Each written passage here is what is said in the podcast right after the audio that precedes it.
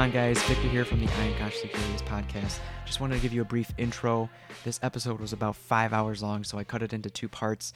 Um, about two hours into the episode, we actually needed a potty break, so that's exactly where I cut it. This episode, we sit down with Qunoot Sharafi, Ryan's partner, significant other. Um, they're really, truly a power couple. She's tenacious, visceral, and an entrepreneur to the core. This girl lives for the heroin like high she gets from working her butt off. To give you an example, she graduated high school a semester early only to take 30 college credits split between two colleges. We also talk about the dynamics that they have between a relationship.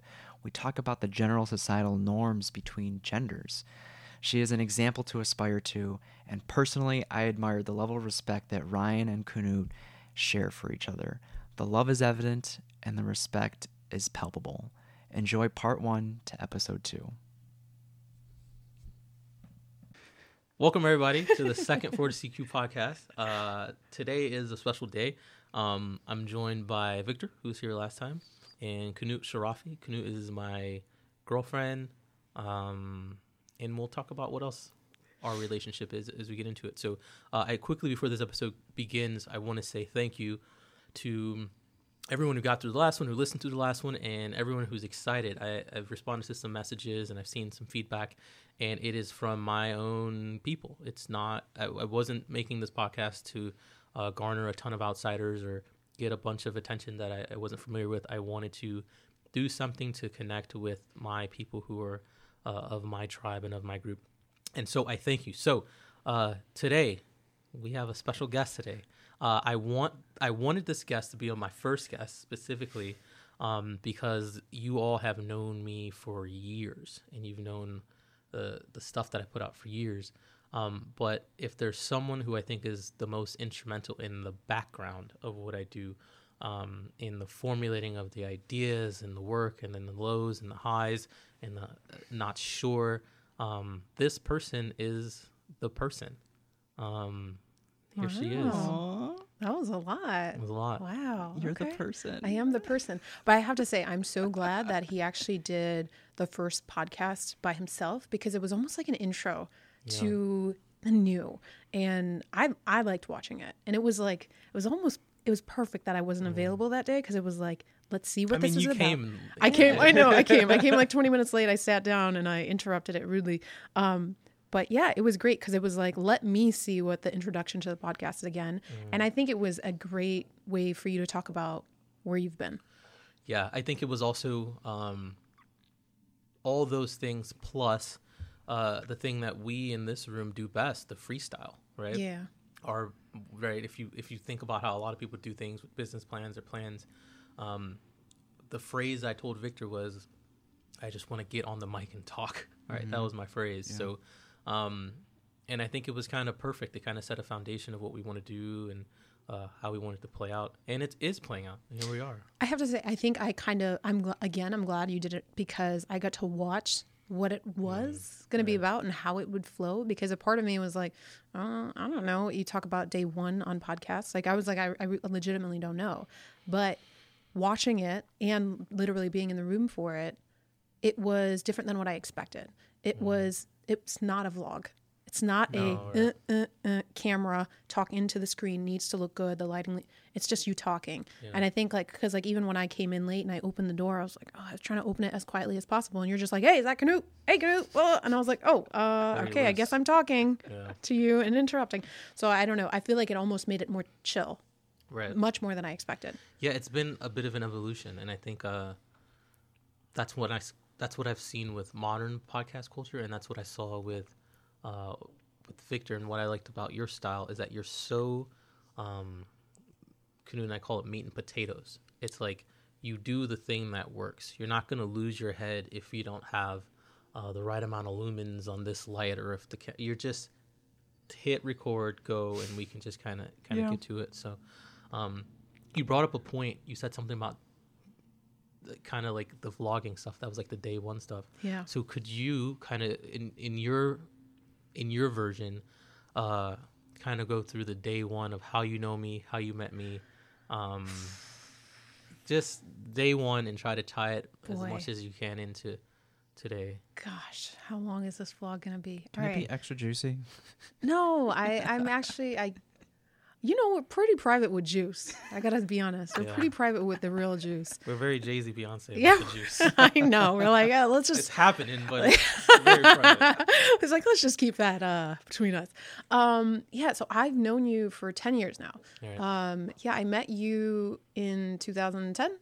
I met you in 2010 when I competed, uh, which seems like a different universe because I'm like I competed. What? am- What? I know. Mm-hmm. Sometimes I s- we we actually have, I actually have a picture of me on my fridge from like competition day just to mm. remind me not to eat everything in the fridge.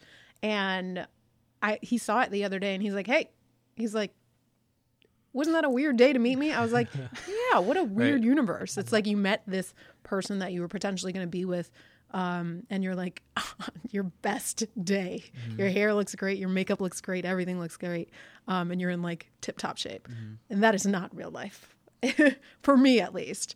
Um, but yeah, I met you at my show in in Illinois. I competed. It was my first competition. I didn't know what I was doing at all. It was an NPC show. It was an NPC show. Um, it, what, what was it? Not the Iron Man. The The, other one. Illinois The State. Illinois State at uh, the Copernicus Copernicus Theater Center. in Oh, Chicago, that's so sweet. the Polish area, right, or something like that. I'm not sure about the area. I just know I've been to the Copernicus Center many times just for shows. Um, but yeah, so back in the day, and probably still true, um, like the bodybuilding, uh, personal training, fitness community, kind of everyone kind of like knows each other via Facebook, and it's like everyone's just you know it's like you uh, you see people's work, you see people's photos. Like I had seen so many of his photos through Tony OEMG Yep. because he had shot with them so many times and I had met them once. And that was it. Like, um, that was just kind of the impression I knew of him. I knew his name was Ryan Doris. I've seen his photos and that was it. And I'm guessing vice versa. And yeah, my first show, um, I was walking around and he came up to me and he was like, Hey, aren't you Qunoot Sharafi? Like spot on with pronunciation. How you too. spell your name?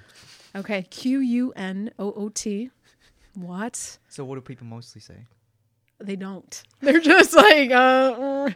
yeah, it gets butchered a lot, and yeah, a lot of people call me Q, and I actually I don't I don't get offended by that either. Like sometimes people people are really fussy about Your about. parents picked a very hard name.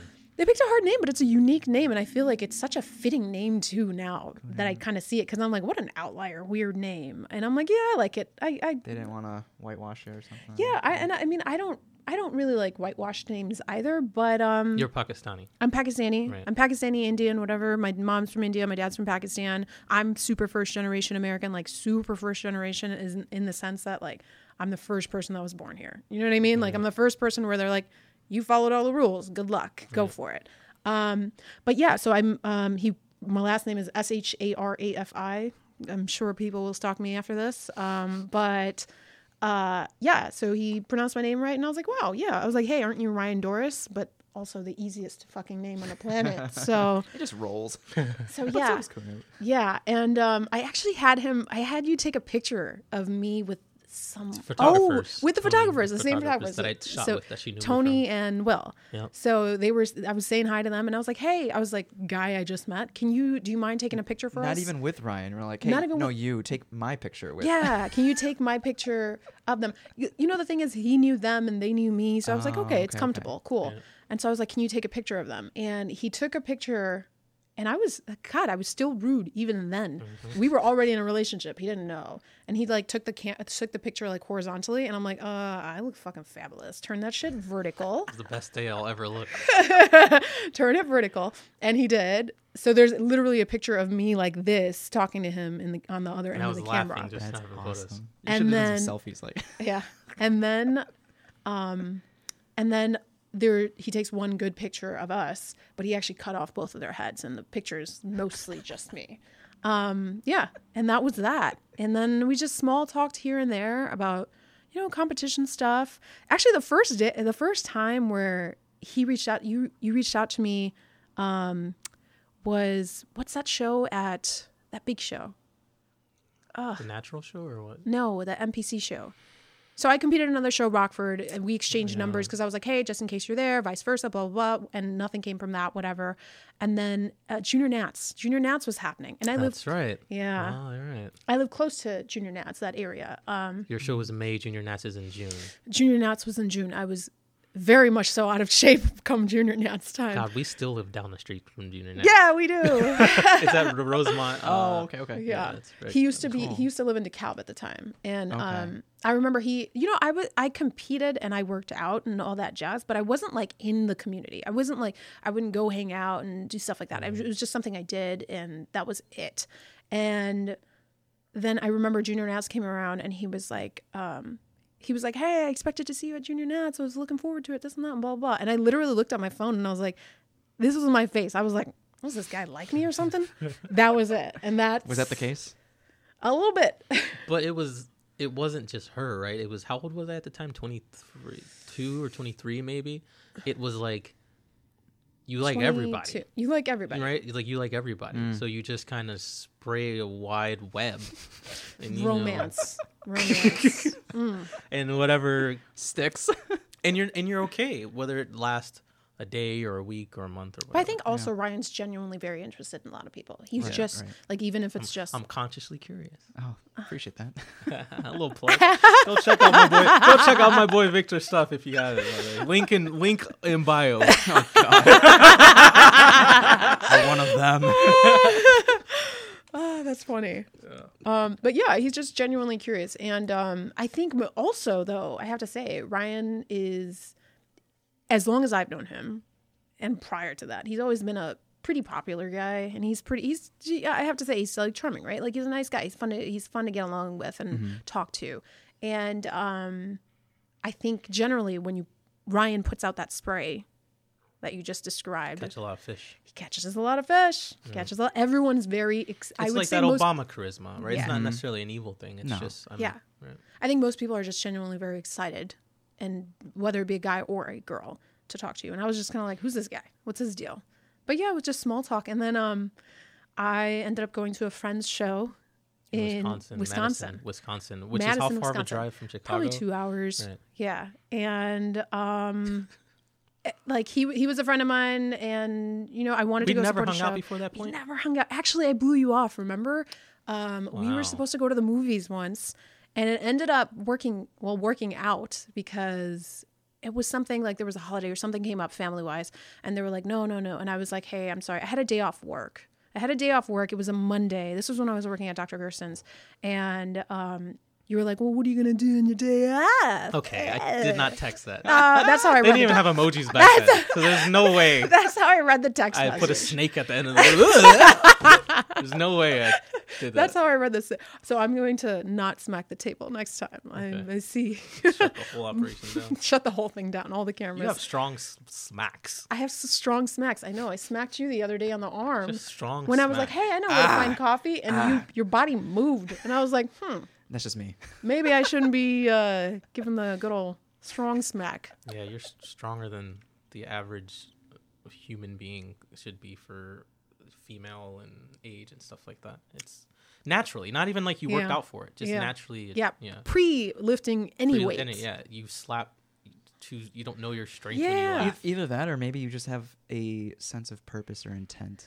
No, You no, know, No. with, no, like- just fucking strong. even even, even within your fucking strong. stride, you're like No. you're, you're purposeful and no, No. not No. even. I- I'm literally just She's even just when I even when people when I first became a personal trainer and people used to ask me they're like oh well what do you you know what do you what do you what do you lift weights for and this that and blah blah and I'm like yeah I'm just strong for no fucking reason You know- and that's still true You know, and this is this is like a a little TMI, but it's like anytime we'll like shower together or something. This was like early on, whoa TMI and she just couple shower, and I would like scrub her back for her. Yeah. She would always be like, ah, like too rough, right? And I was scrubbing in the way that I was scrubbed, right? Right, so right, right, apparently, right. like, I think families carry an amount of tactile pressure on each other. Yeah. Right. And I think I come from a house and she comes from, from a house that's too abrasive, even in the Yeah, love. yeah. Right. So it's like Very when you much so. laugh, it's like ah, and then Yeah. you slap each other. everything Yeah, is just yeah, yeah. rough It's too rough. It's right? all There's too much pressure, right? And then sometimes I'll go around families, and they're the same as my More, family, nice yeah, people, and they're just soft-spoken. very soft and Yeah. not my. Family. we're not nice people we're not soft No. people like his family's rough my family is Yeah, that's another story. they're rough they're rough people they're strong people they're rough people they're abrasive people it's almost too much yeah in fact it is too much unless you are it right So that's rubbed off on you, most definitely. I think uh, some of it, I think, is just DNA, right? Like you don't become physically strong from being around a person. Some of that is just bone structure, muscular structure. Some of that is that. Yeah.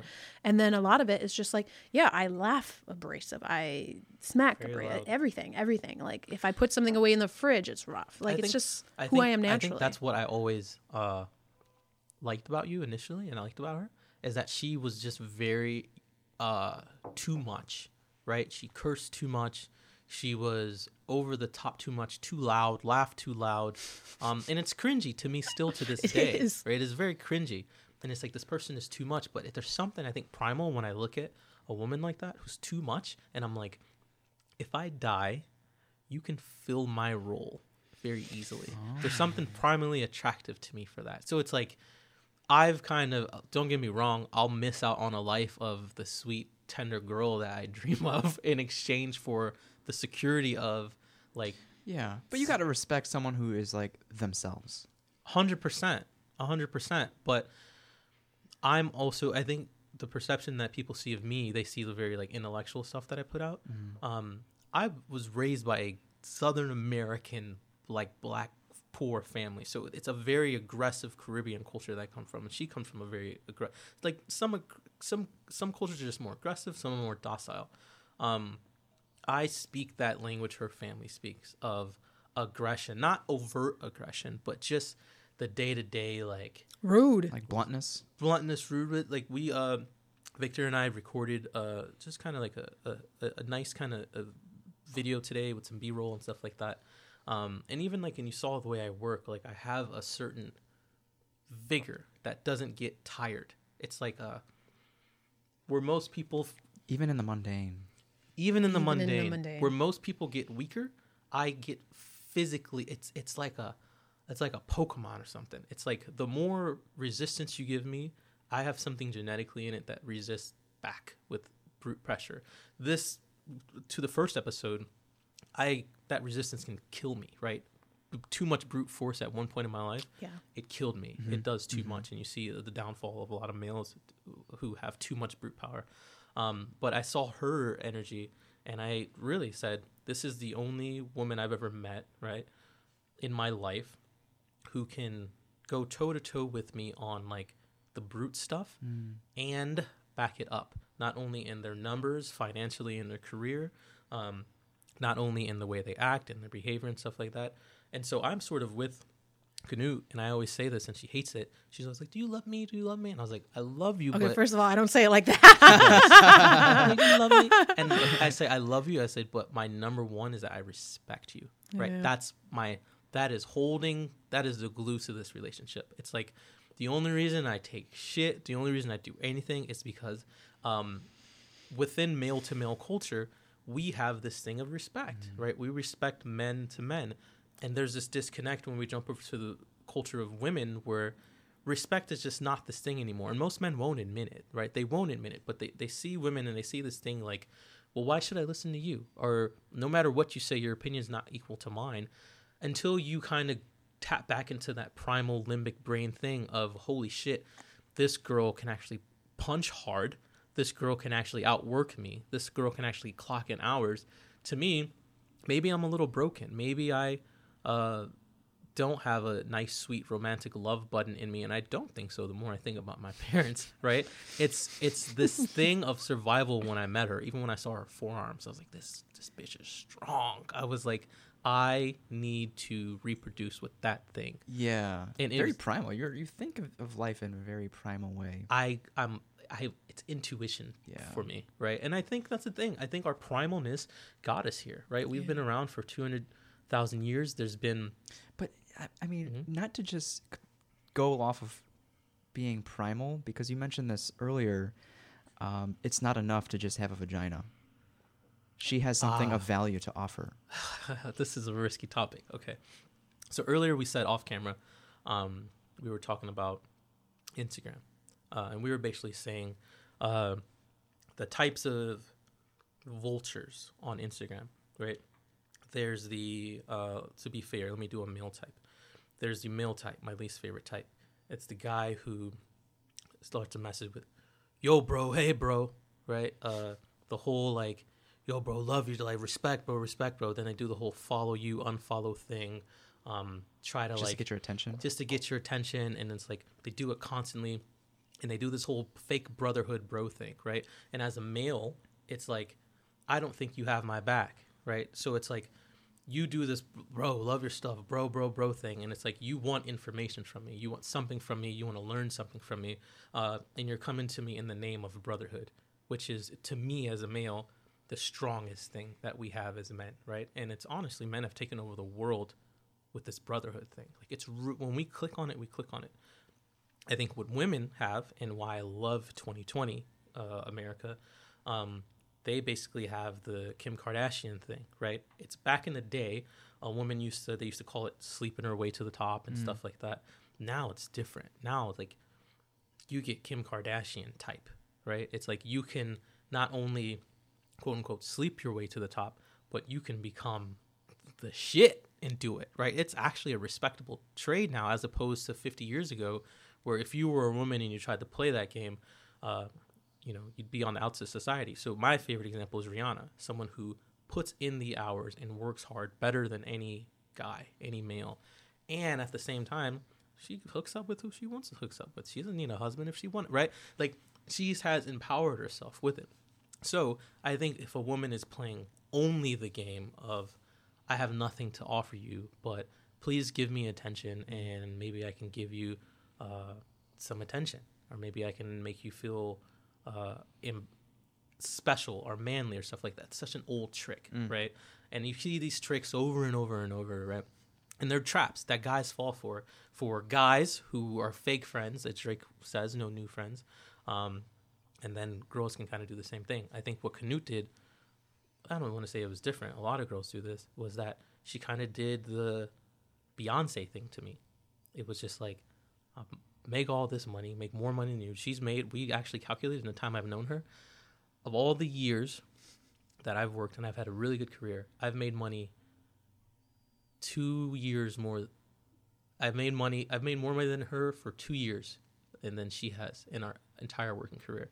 And those two years of hers were literally her worst personal years, family health wise. right? they were her worst, and they were my shining years. Right? Right. Like right, last right, year right, was the right. best year I ever had in my life, right? And she ran laps around me still. Woo. It was the best year I ever had in my life, right? And so for me, I see that and I'm just like, I respect it, right? Not only are you like, not only can you do that, but at the same time, like, you are, it's almost embarrassing, right? Because she's does more domestic stuff than I do, right? She does more stuff in the house that I do, and I think there's uh, a lot of women out there who have this whole thing, right? And they're looking for, honestly, just a guy who can keep up. They're not Yeah. right. They're not even looking for. that. Keep up and show me some fucking respect. Yeah, you're, and Right? you're not emasculated by it. And I well, it's the respect thing. Yeah. Because I don't even see her as. I think I would be emasculated if I didn't respect the human being first. I saw this. This is. A, I'll never forget this day. I saw this picture of Frida Kahlo, the Mexican mm-hmm. painter, and she painted her. And she and she painted some picture, and then I looked at a picture of her, like a real life picture of her, and she had like her unibrow Frida mm-hmm. look, and I was looking at her. I was like, she's kind of a beautiful woman, and I was like, oh, she's kind of looks like a dude at the same time. I was like, oh, that's kind of the beauty of Frida. She kind of is like this weird mustache woman type thing. Hmm. And I was like, hey, Frida's just a human. Like she's just a human being, right? I shouldn't try to figure out whether she's male or female. She's just a human. And I was like, I just respect. And for the first time in my life, dude, in the year 2016, Oh, you're ahead of your time. You're ahead of the time. as a male, no, dude, 2016, that was just like four years ago. I right? know, right? But still, like it. I think 2019 was like 2018, 2019. You know what's funny is main as a guy, you said, "Wow, you're ahead of your time." As a girl, I'm like, "Fucking, come on already!" know, I know. Yeah, like, what are yeah. you doing? right? Like, let's go. dude but it's it's honestly crazy to me i don't want to get in Yeah, the whole patriarchy thing because that's systemic and there are many parts of that whole patriarchy argument that i think are true but i also do think that at the same time um, you almost this i got this from michelle obama's book um, women just aren't as emboldened to be who they are as men right it's like you are now producing these with me, doing stuff with me, and you're making it up as you go. And you're more emboldened to do it, emboldened to make a mistake because you were born a male in America, whether you know it or not. It's like some secret privilege we have, right? Versus women I work with, right? Or women clients I have. And it's like they tiptoe to not make any mistakes. Like Yeah. they have to be so perfect because like you saw the election with Hillary Clinton. If she if she wears the wrong pants, Mm-hmm. right? If she it's like we're waiting to pull that women card. Oh, I told you a woman should never be at the like we're like it's like we're it's all almost like you have to be flawless. Yeah, you have right? to be flawless. It's like the same way. woman. It's like with Barack Obama. It's like he had to be so so good, good as a black man. as a black person. As a right. woman, it's like you have to be flawless. And even then, if you lose your, not even lose your cool, but if you side eye somebody the wrong way one wrong time, way, yeah. it's like, oh, look, she's so emotional, this and that. Oh, she's such a bitch. It's like people are waiting, waiting. It's like you have to be flawless. So I uh I have so I don't want to say like I'm a I'm a feminist like I I I think I hear the feminist agenda and I support a lot of it and I don't support a lot of it same way I hear conservatives or anything. I don't blindly identify with anything. But I think if there's one thing I do see um that the feminist party has right is that from an economic standpoint i'm just saying if women are 50% of the population like i believe in uh, america i believe in the global economy we are as a world financially doing ourselves a disservice if we don't have 50% of our talent at their f- Right. fullest potential it's not even about men male No, women it's just right the It's- race. it's just I want to hire more people. Like I want Yeah. I want better I want better everything. Like I I think for me I was raised by a single mother and right so I have a different insight.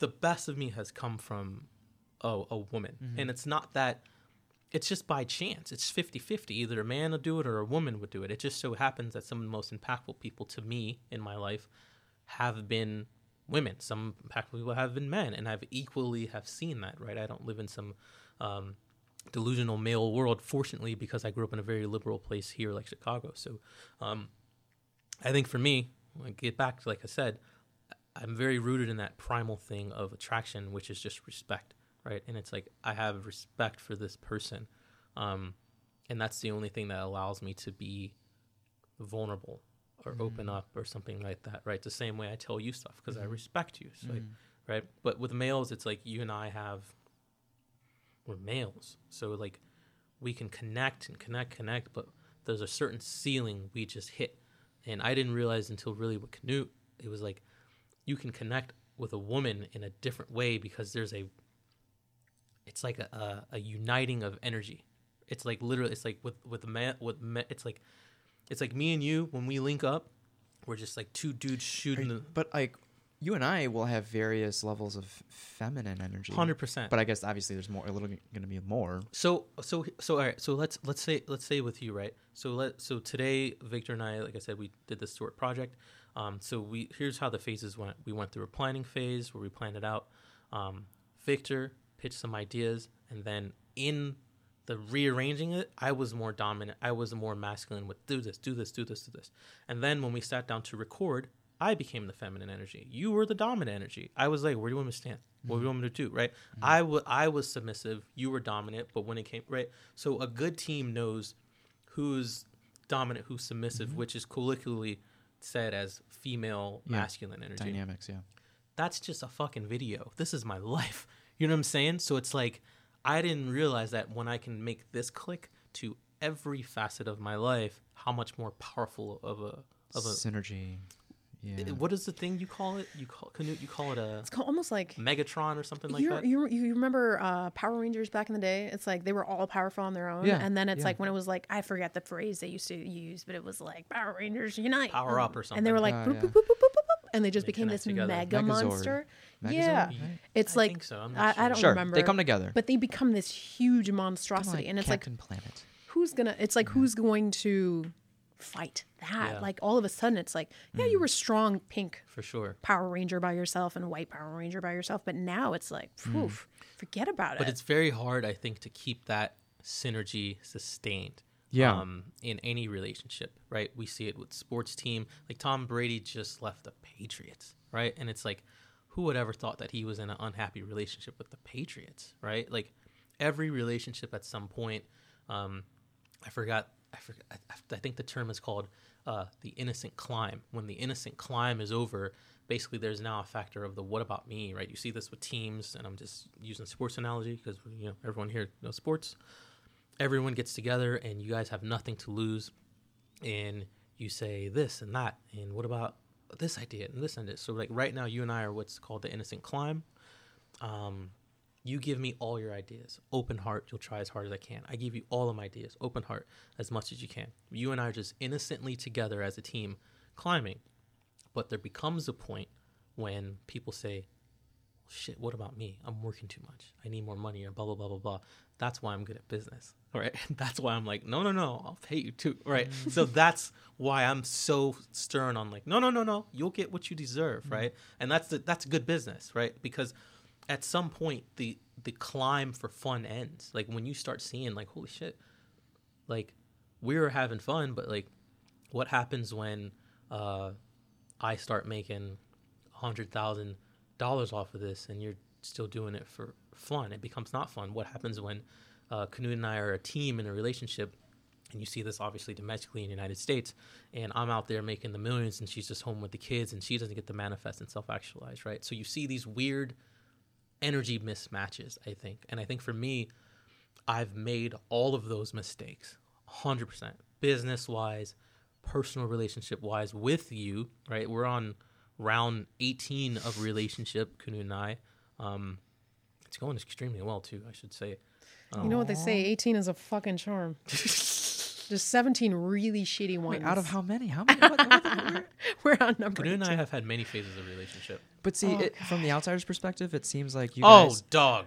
This is work. I I know it's work. this but, is work. Dog. But like, but like, it seems like you guys are are two complete wholes coming together, dude. It's yes, not like it's not like you're dependent. Also, you're not dependent on each other. Very oh much so. Very much so. But I think we've also known each other for ten years. Ten years. Okay. Ten years. And the ten years hasn't always been on a promise. It hasn't been. Um, if I were the type of guy who wanted to be married and I would have proposed her and I just would have been unhappily married, right? But I was fortunate enough that it's all luck too that I was able to date like a 2020 person can date. I, I, I, didn't date how my father dated, right? Back in the day, I would have had to marry her, yeah. figure it out married. Now I can break up, not talk for three months, sort something out by myself, figure it out on my own, and then come back, and then maybe that doesn't work, and I can go away for maybe six months. Right? Wow. Modern dating is very useful as opposed to saying, I don't know you, let's get married and we have to figure it out no matter what. Yeah. It kind of gives you space and time. So, like, when I say I'm on the 18th go, I kind of say it lightly, but at the same time, it's like, it's literally like the millionth try. Yeah. Right? Like, in. but I think again, people don't know that because we do keep it. What was the word? Juice. We yeah. keep our juice pretty private. I would say. Right. Like up, really up until now, it's like we've really haven't. There was one year when we fir- when we first started dating. It was like when we first started dating, and we were 22, turning 23, something wow. like that. We uh, we shared stuff publicly then because it was like, oh, new relationship, blah, blah, blah. Yeah. and ever since then, we've been like, Mm-mm.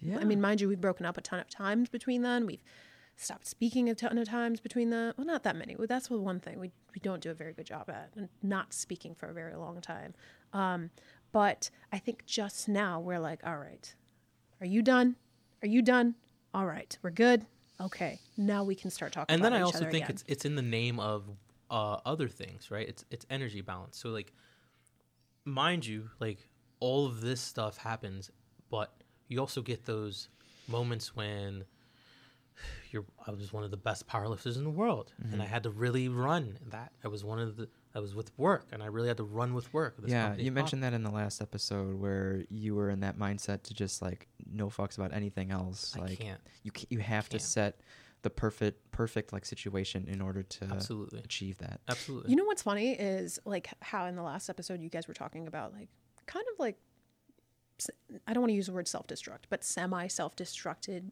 destructive it was and now this is re- the return nobody and i really mean this nobody actually knew the way i knew or no one actually saw mm. what he's hmm. talking about the way i know i'm the, i feel like i'm the only person who saw him at his worst and then kind of like whoop, whoop, whoop, whoop. Yeah. like I really do think I'm the only person who got a chance to witness it. And yeah, like it's not what people think. It's not what It's people not think. what people think. It's not what bad. people think. You know, I even I like, and I say this like where I'm like, I even saw him with his worst injuries. Like I remember the first time after this whole thing. Let's let's say when the fire happened. It's like after that. It's like when we're starting to talk again, and we're like, okay, I remember dude. We were at Lake Opeka. Do you remember this? Like Yeah, I couldn't even walk. we were walking, and he would take breaks, and he's like, "Can we sit down on this bench?" And I'm just like, "What happened to the superhero that Power- was?" powerlifting. powerlifting. what happened to the superhero? I'm like, what do you need? What do you mean you need break walking, right? Like Yeah. that, that's nothing for us. Yeah. And um, yeah, I think it was literally like, I don't know, the worst I've seen this person, and I'm like, okay, come on, like we're gonna figure this You out. didn't. You didn't want to walk away.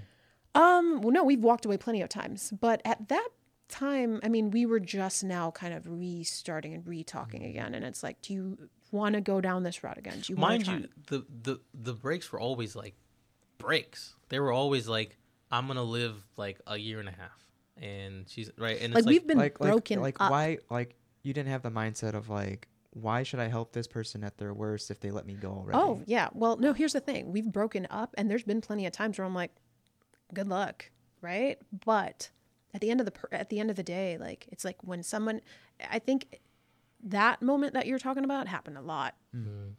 prior to that moment, right? It's like then it's like it's almost like another try, right? Another uh, what what did you call it? 18th turn. It's almost like another turn, and it's like okay, let's see how this one goes. Um, so yeah, there's been plenty of times where I'm like, okay, um, mm-mm. but um, that wasn't one of them. That was like At which at which lap um did you dive both feet back in? Like were you always a little skeptical with like maybe turn 10, turn 11, like just dipping the toes back in? every lap except this one. Oh. The first one and this one. Oh. Yeah. right? I think the first one I talk about all the time. I think the first one for you. first one for me. Well, I, th- I think the first one. There you go. There you go. I am in my head. sorry. We'll I'm get in my- better equipment I- later on. we watched yeah we watched uh the, the, the last podcast yesterday and i was like how many times are you gonna hit that fucking microphone and then i was like you know what let me not say anything until i, kicked hit it. i hit it a hundred times so now i'm like really like i'm not touching this microphone because i was talking sh- mad shit yesterday You'll hit it eventually. When we start talking about work, you'll hit it. for sure You hear that laugh? Too loud. A woman shouldn't laugh that loud. too loud What? What's funny is it. Let it I, when, what's funny is when. I, I used to laugh like that even as a kid, and I remember my like when we had company over and I laughed like that, my dad would turn to me and he'd be like, "Insan bano," which means be a human, and it's just like, all right, all right, it's like because it's embarrassing, Dude, those right? Pakistani insults are they cut so deep. so deep, they're They very cut rude, so deep. They Yeah. they're very rude. but they're so funny. I know. They're so funny. But yeah, going back to I think on the first round you went to whatever. What I was, the phrase? trying. You you did, Right. and I was So I, I Not about think that on the first with with her the first round, I had this thing where I was like, I'm going to prove to myself, and this just sounds stupid. I'm I was like 22, right? Hmm.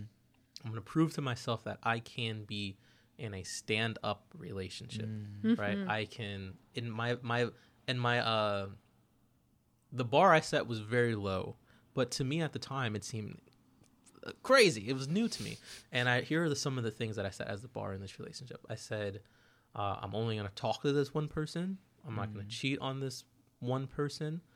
Um, I'm gonna try to, you know, spend time with this person, share with this person. I'm gonna literally try one person, right? This is like 22 year old me, and I thought at my level, right, that if I do that, and if I can achieve that and prove that to myself, right? Do like I always been talking about, do something that impresses you. If I can do that and try that, I always saw her as a person worthy of trying it out. Um, and I did, right? And I achieved those things. But the other things that I didn't realize was like, I remember I was with uh, Sam Okunola, who's the best natural bodybuilder in the world right now, and we were driving to uh, this community college we used to go to over the summer, Kishwaukee, and it was maybe like 25 minutes away from our for main what campus statistics class? for a statistics course. Sam and I shared a book. We used to like drink. Uh, what did we used to drink back in the day? Was that gin? uh, Tanqueray. Tanqueray and tonic and study statistics. I had an A plus. The teacher loved me. Sam had like a, he was hanging in there. But he's a great dad now. So shout out to him. Right? He does not get statistics. I love statistics. Um, and so, anyways, we would drive this class, and I remember I would just tell him in rants in the car, like, and we just blah blah blah blah. And then I was like, and one day I was like, I was like, had a BlackBerry at the time. Oh, you know what. Sam? Look at this. Like, I did some calculation. I was like, we argue out of our Oh, yeah. conversations. I was like, I was like, it was something. It was like forty percent of the time we talk is spent arguing, right? And then I think what it was was that we were young and we had all of these traits that uh, that we cash in on now is entrepreneurial and strong-headed, but they were very unpolished, right? They were very um it's like an untrained dog without the shock collar. I'm sorry, without the tens unit. no, shock. no shock. You heard you heard it on the last one. Shout out right? to it was just like Victor's a dog. dogs. It was like I was we, we I was like she was like a dog that good dog, but just nipped too hard still, right? And you hurt your partner and all these things. Um, and I remember we got into some big argument and blah and all this, and then I remember I was just like, this was round one. I was just like, I can't do this anymore, right? I couldn't do the back and forth fighting stuff. I just You know what's crazy? Hmm. I even thought I was like, I was like, he can't break up with me. Like I, he was so pure in his efforts that I was like, impossible. Oh, Yeah. yeah. And that was one, and then it, but it, but but that was like one after like first honest try, and then um, and then it's like this this thing. It's like okay, well I did it once, uh, let me just kind of go and take a break. And the break wasn't. I didn't do what most guys did. Most guys just kind of like try to rush and get back in and stuff like that. I also had things to do. Right. It wasn't like might be out of frame. It wasn't like uh, I would just go and be like, "All right, boys, we're going to the club Thursday. We just broke up, right?" It's like I had stuff to do still, right? I had to still fulfill my commitments and do things. Um, so it was just this weird transition when I was just like busy doing Yeah. nothing, and then like the game slowly like creeps back in for guys, right? You go out and it's like, "Oh, I got a friend here," blah blah blah, and then like you start slowly, slowly. It's not even quick; it's years. You like slowly get back into that old behavior of just like guy stuff, single guy bro shit, and that took a run with me for like, God, what year was this? 2012 to probably like 2016, like four years of my life. I just felt like I was just on like what society would expect a 22 to 27 year old to do, right? Um, and then at the same time, I didn't realize how easy it was becoming because I was like the Natty Pro at the same time, right? I was getting like accolades and Instagram fame was now started and stuff like that.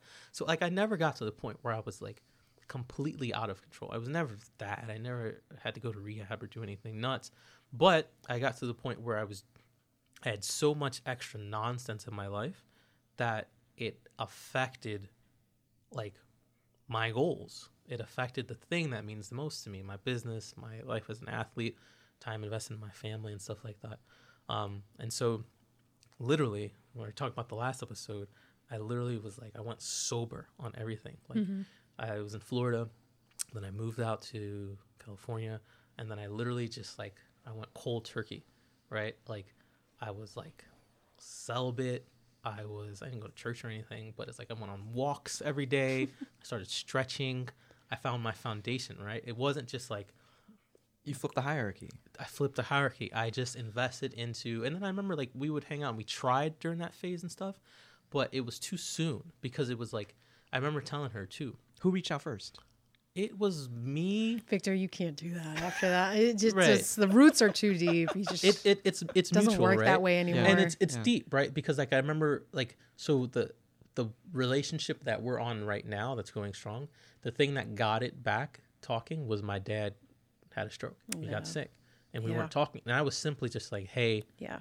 my dad, blah blah blah," and then it's been this since, right? And Yeah. that was 2017 sometime or something like that. Mm.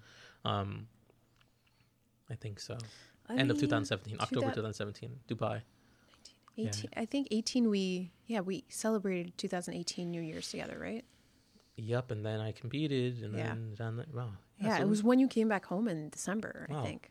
Yeah. I think. Yeah. Either bad. ways. Anyways. Anyways. Um, and so yeah, um, and so I think a lot of it has just been, like I said in the last podcast, refining that foundation. And I think a lot of males don't have that as an example, not because it's a shortcoming of their fathers, but because their father's generation just didn't marriage to them wasn't a psychologically healthy thing. And if you did have it, you were just kind of lucky, right? A, a marriage to men, I think it was duty. Our fathers got married out of duty because they were supposed to. s- responsibility Right. because they were Repro- supposed and then have kids. and to stuff. reproduce Right. and have Yeah. kids, right? And now we're living in this weird millennial world that we live in of um, choice and love and feelings and like what you want to do, right? And I think all of these things are uh, relatively new and hard to navigate through, um, and they're tough to navigate through if you don't have some example. And luckily for me, I had all the best examples through books. Right, I didn't have any mentor or anything like that. I just read. Uh, I journaled. That journal I have over there. I started. I never forget the day I started it at my lowest low, and I remember I mm. wrote the first line in there. It was like, "Upon," it says, "Upon this, upon this rock, I'll build my church." That was like the first thing I wrote in that, and I have like maybe four pages left in the book in the journal. It's so fitting. It's that Wow. journal fits everything I felt for the last four years, right? From my lowest period to now getting back, and I have, and like the shit I'm writing now, it's like I just need a new journal. It's like today I, the beer wasn't cold enough, right? Like the, the- problems are so bad today compared to the right? It's like, right? So like that, that's and that's how it was, man. A lot of a lot of self therapy, a lot of just talking to myself, uh, figuring out, and I think for men, figuring out what you actually need because I think uh, what a lot of males think they need uh, is what they see on TV, right? It's like, oh well, it's like if you really ask a guy like, who are you, and what complements you to be the highest version of yourself, to self-actualize the best version of yourself, and I think a lot of guys and girls just don't know, and I think it's a, a journey of luxury to find out because most of the time you're going to work, you don't have time, and then you're trying to fucking figure shit out, and I think for me, I had to really take time, so I didn't date per se in that window, but I remember I would talk to girls and I would just I don't know, collect data purely for and I would tell them this. I remember all of them I would say, I'd be like, hey, like this happened a lot. Uh, I remember this one girl from Canada. She came out to Hermosa Beach, which was close to where I lived. And she's like, Oh, we should get lunch and blah blah, blah and stuff like that. And then I remember like I DM'd her, I was like, Okay, but I want you to know something. I'm trying and I would say this to every girl. I'm trying something different for the first time in my life. And they'd be like, What do you mean? And I'd just lay it out. I'd be like, Here's what generally happens. Here's what could happen. I don't want this to happen to you. I want it I want to meet you respectfully as a human, and I don't want you to think this right? I don't want you to get any mixed signals. I Right, just want to meet who you are, right? And it's like I went through this thing of like meeting girls and talking to girls and just trying to Were they excited by that? No. They weren't. That's the crazy thing. So I think that's the other thing that That's people cr- don't realize. I think that's uh, the that's thing why that- it's so hard. So I think this is what people don't realize, right? Especially during like Me Too eras. It's like people are like, oh, everything consent and this and that and blah, blah, which is true. However, you don't, when it's, it's what I said uh, right at the beginning. It's like, catches a lot of flies.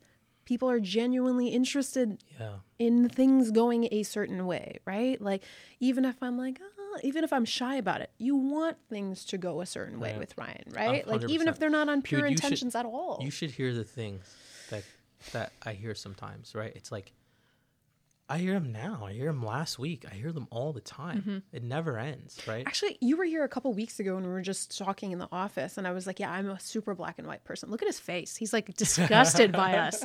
He's like, these are terrible fucking people. I'm done with I didn't this." know it was like that.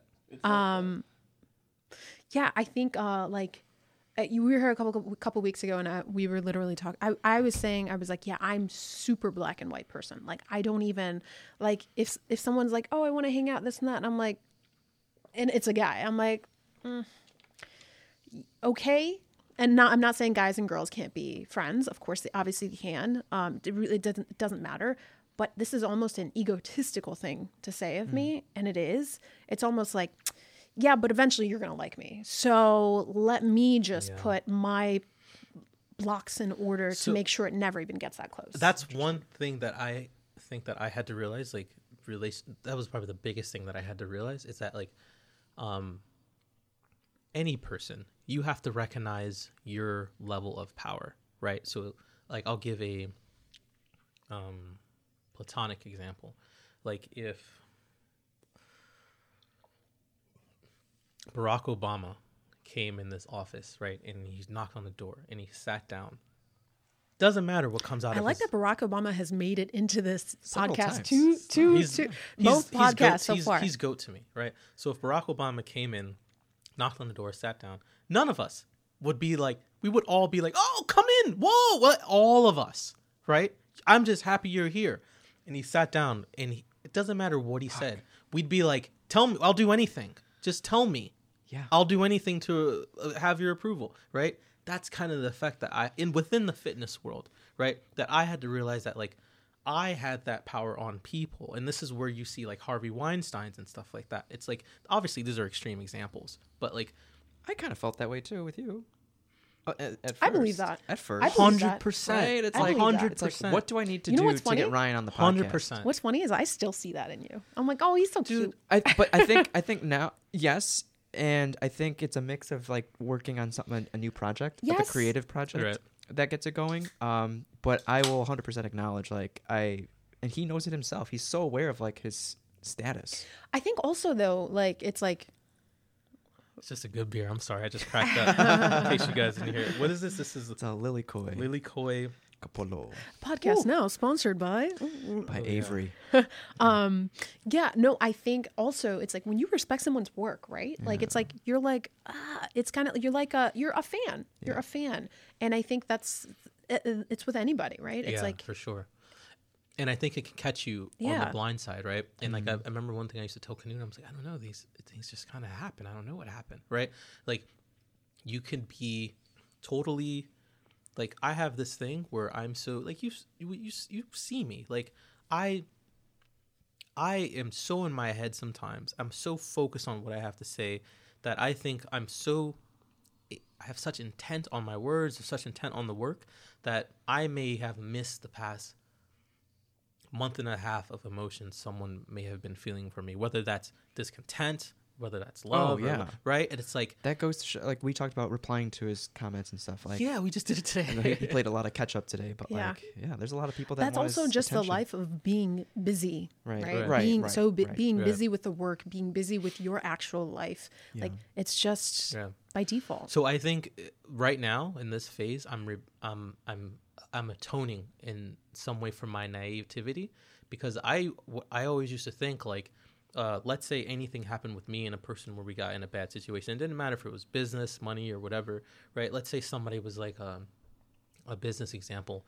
Let's say somebody was like, "Oh no, man, we love you, we love you. Just come and uh, we'll give it to you for free," and blah blah blah blah blah blah. And I was like, "All right, right," and I just take it, not knowing that like maybe in 12 months time those initial feelings i'll do anything for ryan would wear off Yeah. and they would feel some resentment that they helped me out and i didn't give them a favor or even say thank you or something like that right? And this is just all young me stuff. So whether it's business whether it be romantically whether it be friendship right? Like i had to realize that like i have an appeal that people like and i have to realize my power over people and i have to exercise my my strength to say no i i see what you're i see That's what integrity. like Yeah. that, that that's new to me Yeah. you should meet Oh, you should really? meet members really? of my family You would leverage all that shit. no, it's not that I was leveraging. It's that I'm from the Caribbean. Integrity seldom exists amongst the men, right? And seldomly exists amongst the women, dude. When we went to when I go to Guyana, big big woman, my big woman, dude, a 50 year old woman will stop and look at me.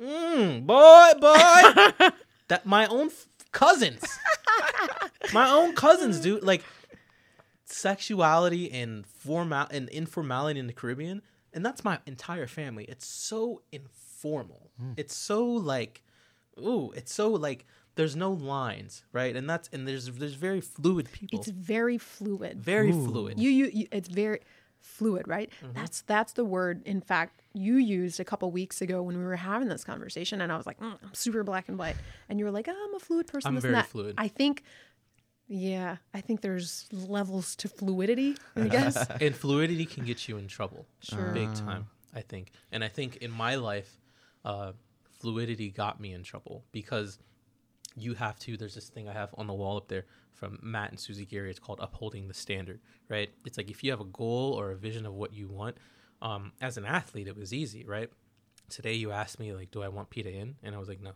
no no and you, you I, were like I hounded him. I was like, "Oh, come on." You know what's funny? Time out from the from the. Okay, so he said all the. Did he ever at one point say yes? No, That's so not funny. not, not explicitly. That's so funny. Um, so he uh, said all this stuff, right, about a relationship, blah, blah, blah. You have to respect this person and she's strong enough and she can hold her own, blah, blah, blah, blah, blah. Dude, that's also a very difficult, I'm a difficult person to be around because I am all those things, right? I'm not like a nice girl. And I'm like, I literally got into a fight with him today about Pita Inn. It wasn't a fight, but it, I was literally like, he was like, all right. I, he's like, I, I'm just like, I've asked him since this morning. I was like, what time do you need me to be there? This and that, blah, blah, blah, blah, yada, yada, all this, whatever. And then it was seem it seemed like he was like, "Hey, uh, where you at? This and that. What's up?" I'm like, "Okay, what's the schedule looking like? What do you need? Do you want me to? I'll, I'll bring you a sandwich when I'm ready. Come, come to. I'll come to the office." And he's like, "Oh, I just think I'm gonna." We went back and forth a little bit, just chatting, and then he was like, "I think I'm just gonna go to go grab some Pita Inn with Victor." And I was like, "Start fight now!" Like literally, my brain was like, "This will be a war if you like." I didn't say that, but I was just like, "I'm gonna go take a shower and get ready."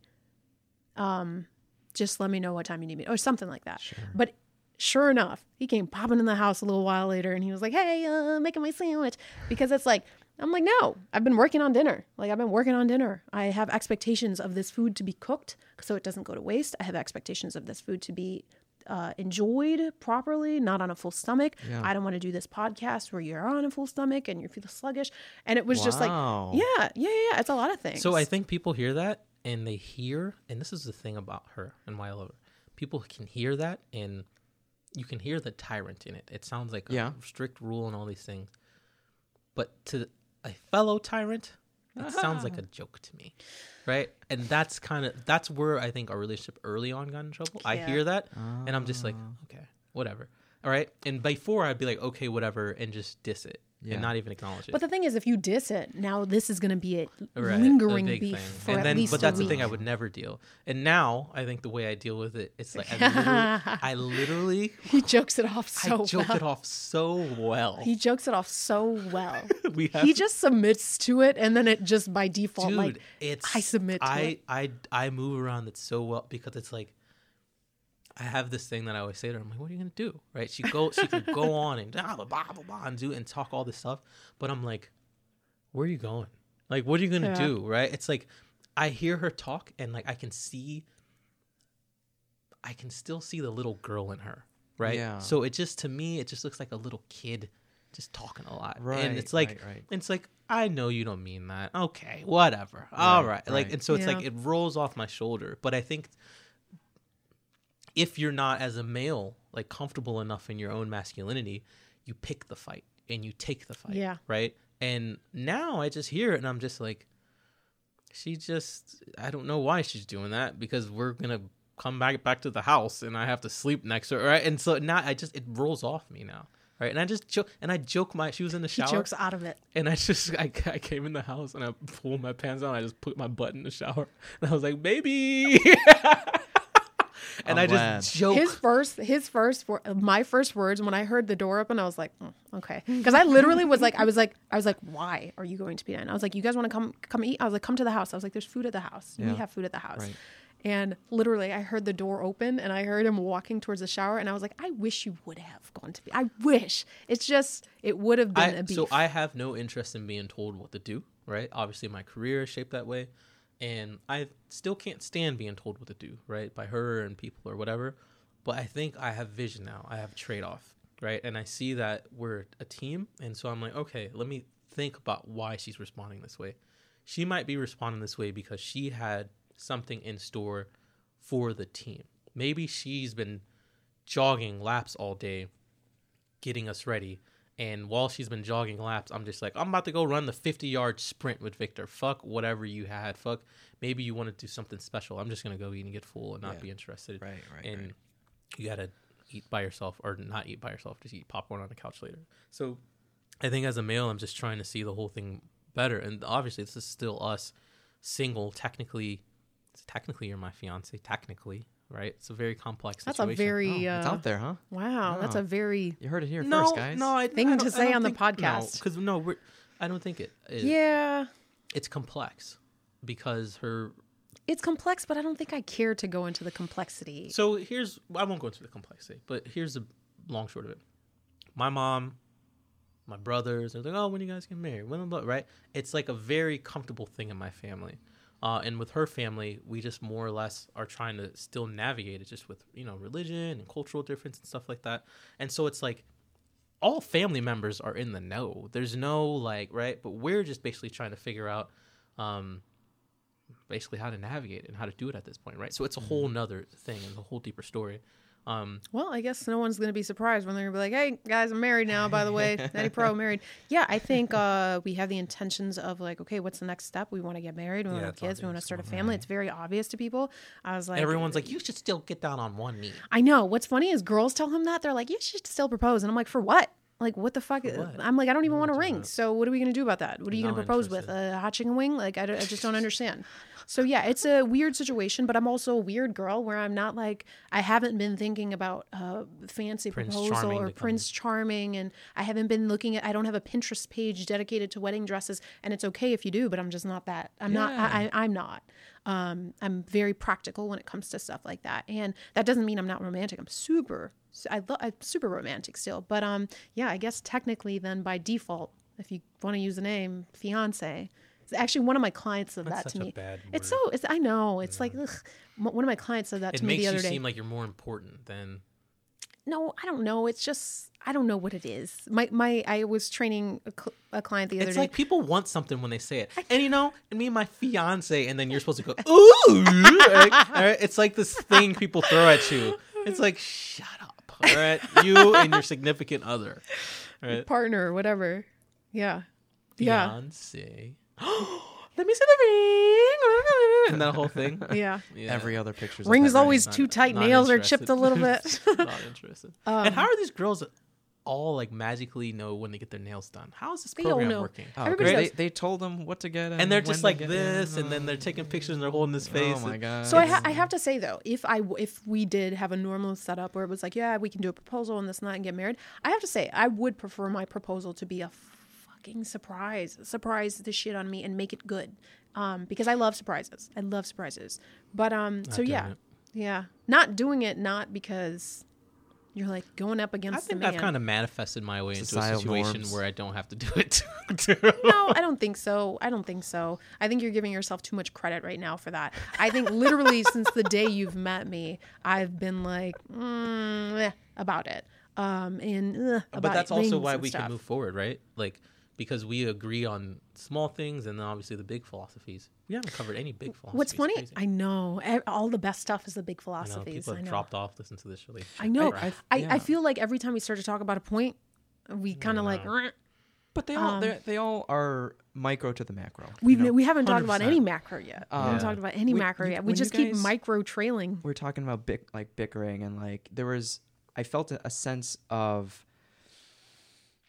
disregard like when when when you're like I wish you would come in the bathroom or like when No, no. I wish you would go to Pita or Inn. go to Pita Inn or whatever you know it's like there's there's Shout out to Pita Inn. We love you. I love you Victor is full of Victor Pita Inn right now. oh, oh Peta god every time I come to display. place Shout out to Jake Remmer who had his first Pita Inn. Yo, and it yeah, we took him to exploded. Pita Inn. We took him. He was. It was one of the. He's of from the middle of nowhere, Illinois. Yeah. Everyone knows in Illinois, if we're from here, like we have one city, Chicago. Yeah. And if you're from outside of Chicago, we actually we don't know where you're from. We know we go, you go to college outside of here, but we're not sure what else is outside of here. But he like is born and raised in, Illinois. I, am not sure and where. everyone from Illinois has a little shame. They're like, "Oh, I'm from a, Effingham," right? They just they kind of say it with shame. They're like, Chicago every time right? Yeah. They're, yeah. and but yeah, he came out and he was he went he you guys met up at Export and you worked out and Mm. then I met up with him afterwards. I think uh, just because I we were planning on eating with him or something and And he, he took- and he was like, "You're not gonna believe this," and he's like, "Tell her what you told me," and he was like, "Yeah, I've never really left my town. Um, there's like one stoplight in my town. Everyone I know, and we were and just he like, said, "I'd never been to Chicago." never been to Chicago, I and he's said, two. He lives I two said, hours away. Dog, we're getting on the blue line. Let's go. Yeah. I said we Yeah. threw. We had plans. We had Yeah. work. I was like, I saw some of those pictures. We yeah. had so much I was work like, to do that we had day. so much work to do, but I could not believe this human being, right, has never Has been is that close to Chicago too? never seen the gem of my heart, of my life, of Yeah. my the heart. Like you've never seen like if to me if you were from Illinois and you've never seen Chicago, or if you're from a place in rural America, you have a very important role in your country or America. But if you want to see your actual pulse, you need to go to the city of where you're from, right? That's where all your crop is going. That's where all the factories, your brick paved, like the city. It's like it never sleeps. It's fast. It's endless. There's talent. There's concerts. There's Mind you, we're very city people, obviously. Like Yeah, we love New York city. We're city people. We love city people. Yeah. But we're also like we love Chicago. Like we, it, we hold it so close to our heart. So I think the fact that he had he was like, yeah, I live I live two hours from here, but I've never been. It was like, w- let's drop everything immediately. Uh, and figure this out. For the And we did. We had so much. And he had the best day. time. He had, the, he had a good time. Um, but yeah, the first place we took him to was Pita Inn. Yeah. Yeah. So Sorry, So, so again, that wh- was another trail off of. No, it's all. We're not gonna get. Shout we're not gonna Jake. cover anything. Shout out Jake. I know he's watching. Um, but what I was, what was I trying to say? Oh, what I was trying to say was that like I, I perceived a s- sense of like a loss of you, you took each other for granted, for Mm. and be like you're like, like I dare you to do that. Like where are you gonna go? Kind I of feel thing. like that's also though how we talk, right? If- like, that's Yeah. that's also what I do Yeah. perceive. like as you're well. a nice person. You're such a nice person. Trust me. You don't Really know. nice. You don't know what's That's on why the you and i work well together you're a very nice person. But so on your 18th lap, how do you continue to cultivate that sense of desire for each other? You know, uh, for me, I can answer that. Wow. You know that the weapon is purely formal and purely diplomatic, right? It's the same way that the USA has the world's largest military, yet they really don't fight anybody, right? They just show the big gun just to be like, hey, keep your respect, right? And that's kind of what she does. And what, like, and like, I know she's just like, uh, showing me her atomic bomb every day, just trying to remind Okay, me it's she's not got every it. day. Right, not every day. Here That's we not every go. It's But not I every know- day. but I know I think and I respect it. There's a there's a history of women and I have women who are who are my own friends who are in situations where uh, their husbands don't have any respect for them or talk to them how they don't like and the the only leverage or power they have is to be like I don't like the way you talk to me. Right? They have no nothing. Qunoot could say get the fuck out of my house and I got my money. She's got a real bomb. She can say I don't need like she's got a real weapon, right? So like her bark is not worse than her bite. Her bite is actually pretty bad, mm. and that's what I respect. In fact, I think that's keeps me in line is that the fact that she has an actual bite. Right, I'm not afraid of anybody who doesn't have who doesn't have a worthy weapon. So when I I know she does that, I know she's doing it because that's what she does with the world, and that's what I think a feminist does. To be th- honest I with you, think- but at the same time, she'll never and has never historically used it against me. And the truth is, we've never set that full. We've never went that full bond, like you know, that full out. oh yeah. We've never done it on one another, no matter how bad things have gotten. We've gotten frustrated, and a little bit of it has come out, but we've never ever, No. right? So I think there's a For two aggressive I think, backgrounds, I really? think I have to say out, that's ever. that's the thing. If you go back to lap one, it was like every fight we picked every. oop, Yep. Damn it! it's all good. it happens. we picked every fight, right? And it's like, Right. man, how tired must we have been at that time? But now I think, um, yeah, I don't know. it's they like just, it's like Russia USA. It's like I hear her say stuff, and I'm like, I'm sure you can, but deep down, you love me. I don't want to. You're- he doesn't want. I don't want to. it's He doesn't want to. We want to get along. Right. Like, let's just move on. But I have to say though, like, it's like a YouTube comment. Nah, but like the small things. It's like, whoa, that's crazy. You don't mean that. Come on, man. And then you and then you respond like, dude, you can. You, some of the YouTube comments I see in comments, they could be racist. You blah blah and this and that, and then you can respond, oh well, come on, man, chill. It's all love. Then they're like, hey man, I'm sorry, bro. I'm just a huge fan of your work, right? And it's like all they needed was some love. what a lazy uh, KKK right there. right they just needed a little lo- like people don't have as much hate as they think right it's like you can really diffuse a bomb with love and i think i've realized that like Like Obama always says for the hundredth time. Shout out Obama. Shout out Obama, dude. You catch you catch more flies with honey than by trying to swat flies. But Always catch more flies with honey than a But- fly swatter. I've never heard that before. That's Ma- awesome. You've That's never heard my, that? Oh That's yeah, awesome. dude. I love catch more flies with honey than a fly swatter. yeah, yeah, yeah. I like. But I have to say, so going back to uh, honestly what he said about uphold your standard, Mm. the thing is like behavior, even if it is in relationships, especially for women, it's like it's like sure maybe maybe he can go to Pita and I have a little bit of resentment, whatever, and I don't say anything, and then something else happens, and now it's like two things, and it's like It uh, builds. It builds. Yeah, so it's like when it starts, it's like fucking Yeah. say something. You are, and it's not a bad thing to say something, right? You don't, and uh, we just talked about this. It's like men always talk about women as nags, and he's never claimed me to be a nag because I'm not. I'm not a nag, but uphold the standard. But I- if dinner is being cooked, what the fuck are we? But I come on. also I also think from a respect standpoint, you are a integral part of my own operation, right? I I feel that mo- not going to say most males. I don't. I'm not speaking statis- statistically. Conventionally, what men did with women is that they put them in a very replaceable role. Yeah. Yeah. Right. Whereas I- you're a unit now. you're you could right. I It's the could I could hire the job out Hmm. outsourced that I gave my wife, right? So it's like if all she did was do things of an, that were of importance that I could hire a She's not maid. expendable.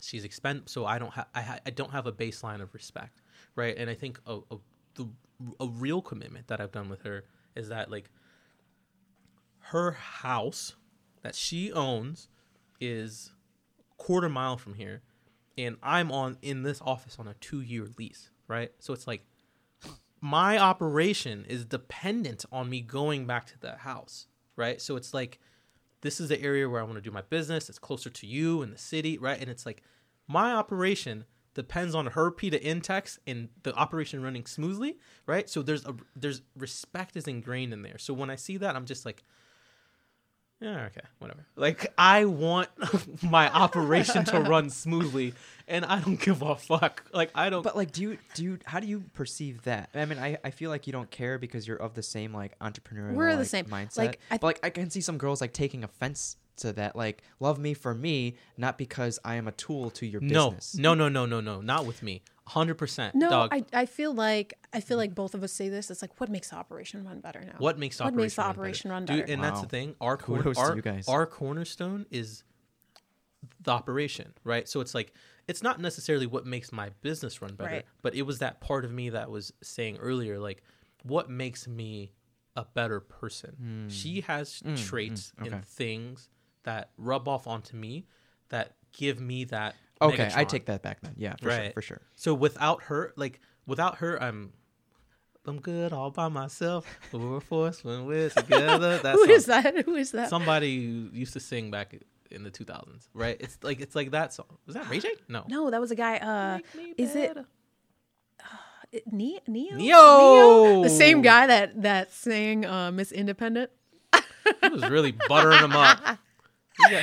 Shout out Ne-Yo. Um, out yeah, Ne-Yo. no, I think the thing is like it's not just a matter of I'm not a tool to the dollars. Like that's not what it is. It's just the whole operation, right? And the operation for what it is right now. Maybe it's just his business, my business, and the house. But the operation eventually will be his business, my business, the kids, the house. Like what makes the operation run She's better? a leg to my operation as a human being, right? And so if I have a house with on four stilts and one of the stilts is barking about Pita Inn, it's like I scratch my head and I'm like, all right, just don't fucking just stay there then. So is that what people mean when they're like, "I want my other half"?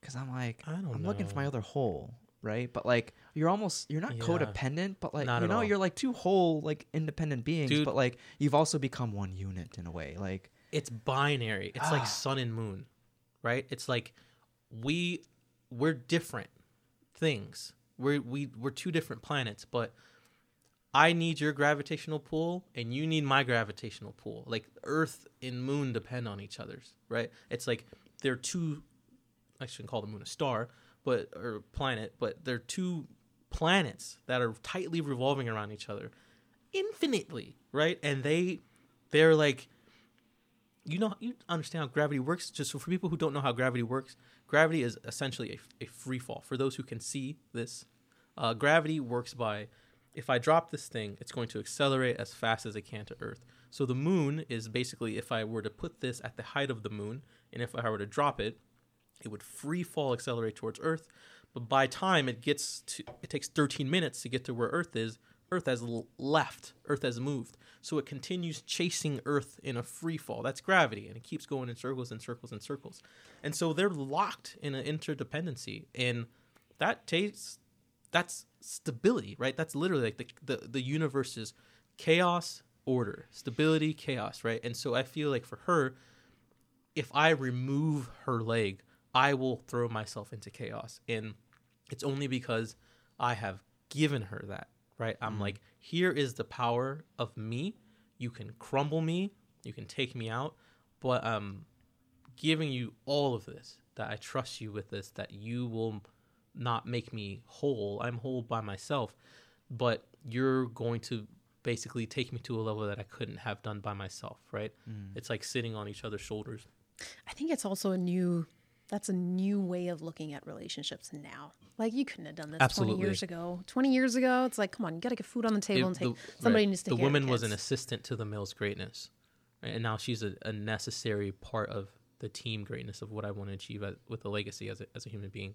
It's very different. It's very different, but it starts with I think some of the fundamental things, right? Like the way she works um, is different from the way I work. Mm-hmm. The way she works is I always say she's a. I say this all the time. She is a pure capitalist.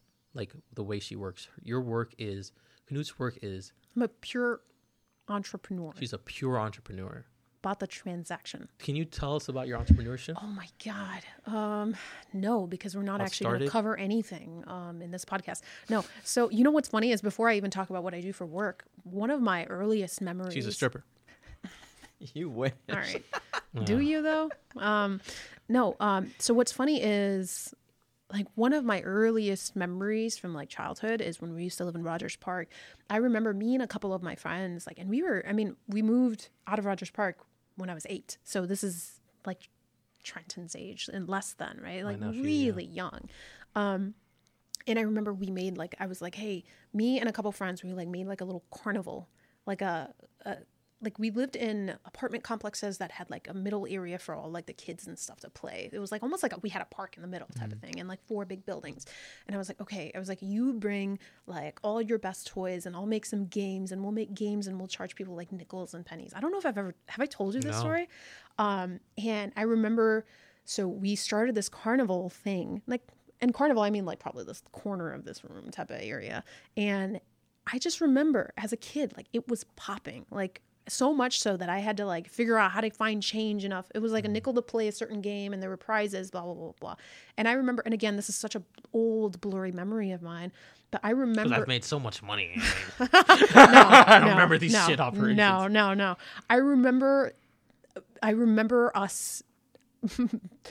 I I remember it being so successful at the time, and it was so short lived. I, I don't know if it was thirty minutes or even less, because like you know when you're a kid, Right, everything right. feels so grand. And I remember my mom came down, and I was like, "All right, it's time to go somewhere," and we had to like pack up everything and be done. But I remember that feeling and being like, wow, that was amazing. I Mm. could do that. Like, and he always says it, it's like, he, he always says it's like, what's that heroin hit? That Yes. is my absolute That's a heroin hit. heroin hit. Like that, it's like, I can do that. And like, I, like I always say, like, if you can get, hypothetically, if you can sell one person bread and you're like, hey, I can sell this person bread for $10. Huh, that means there's plenty of other people out there in the world that I can sell bread to then. Like it has to be. If I can just convince one person, hey, let me be your personal trainer, da da da.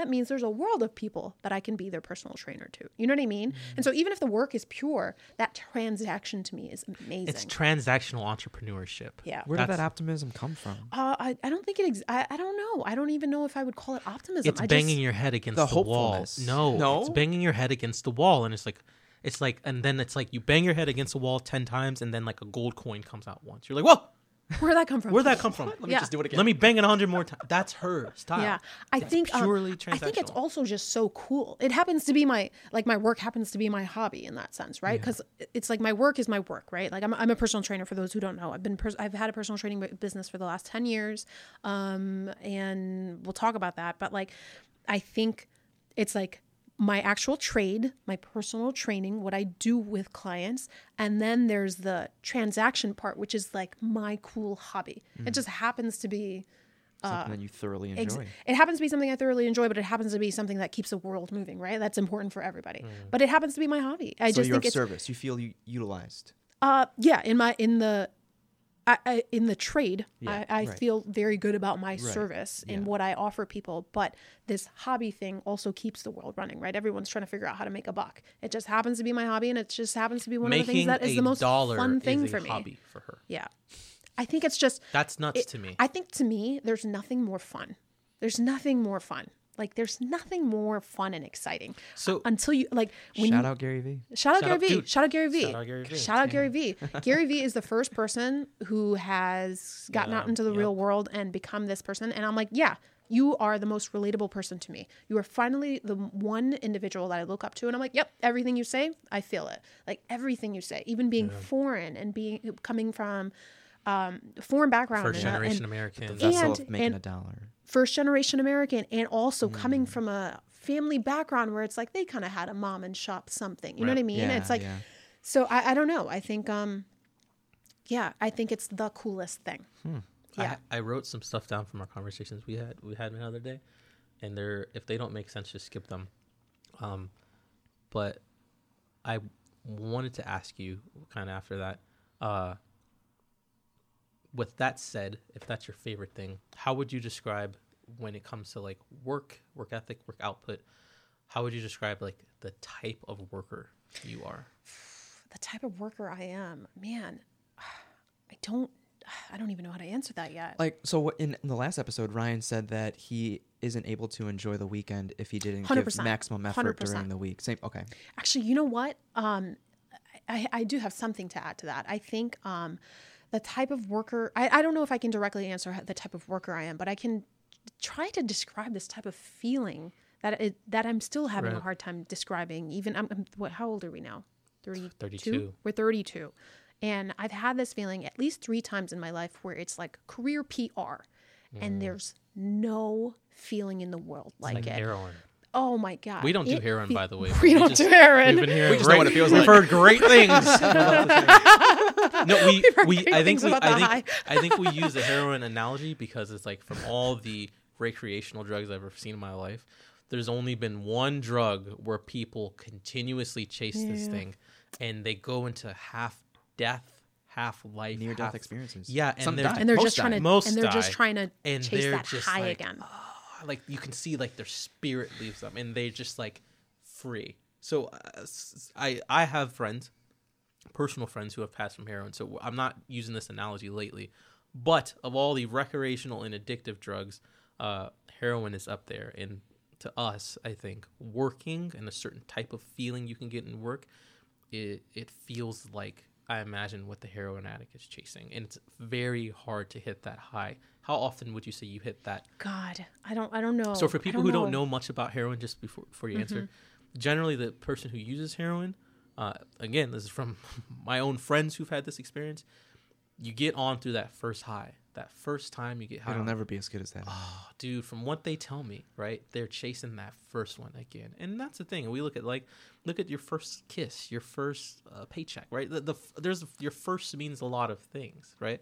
Same thing with heroin, and they're constantly trying to recreate that first high, and then they try to you know take more and up it and up it and up it.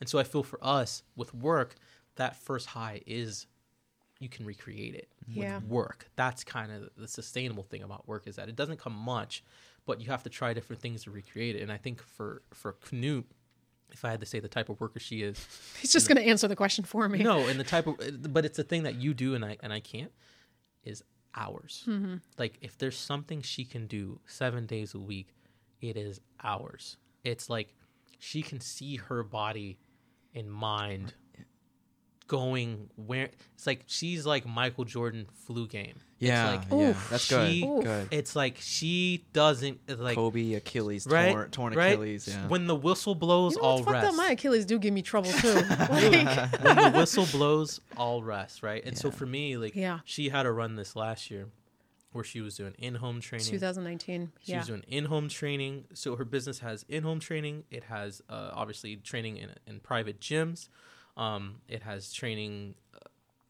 So I have a personal training business for the last 10 years and I, I, it's a private business. So I see clients one-on-one. So I, you don't find me in a big box gym and you're like, Right. Hey, can I find a trainer? And they hand you somebody, you Google me on the internet or you hear about me through someone and you're like, okay, great.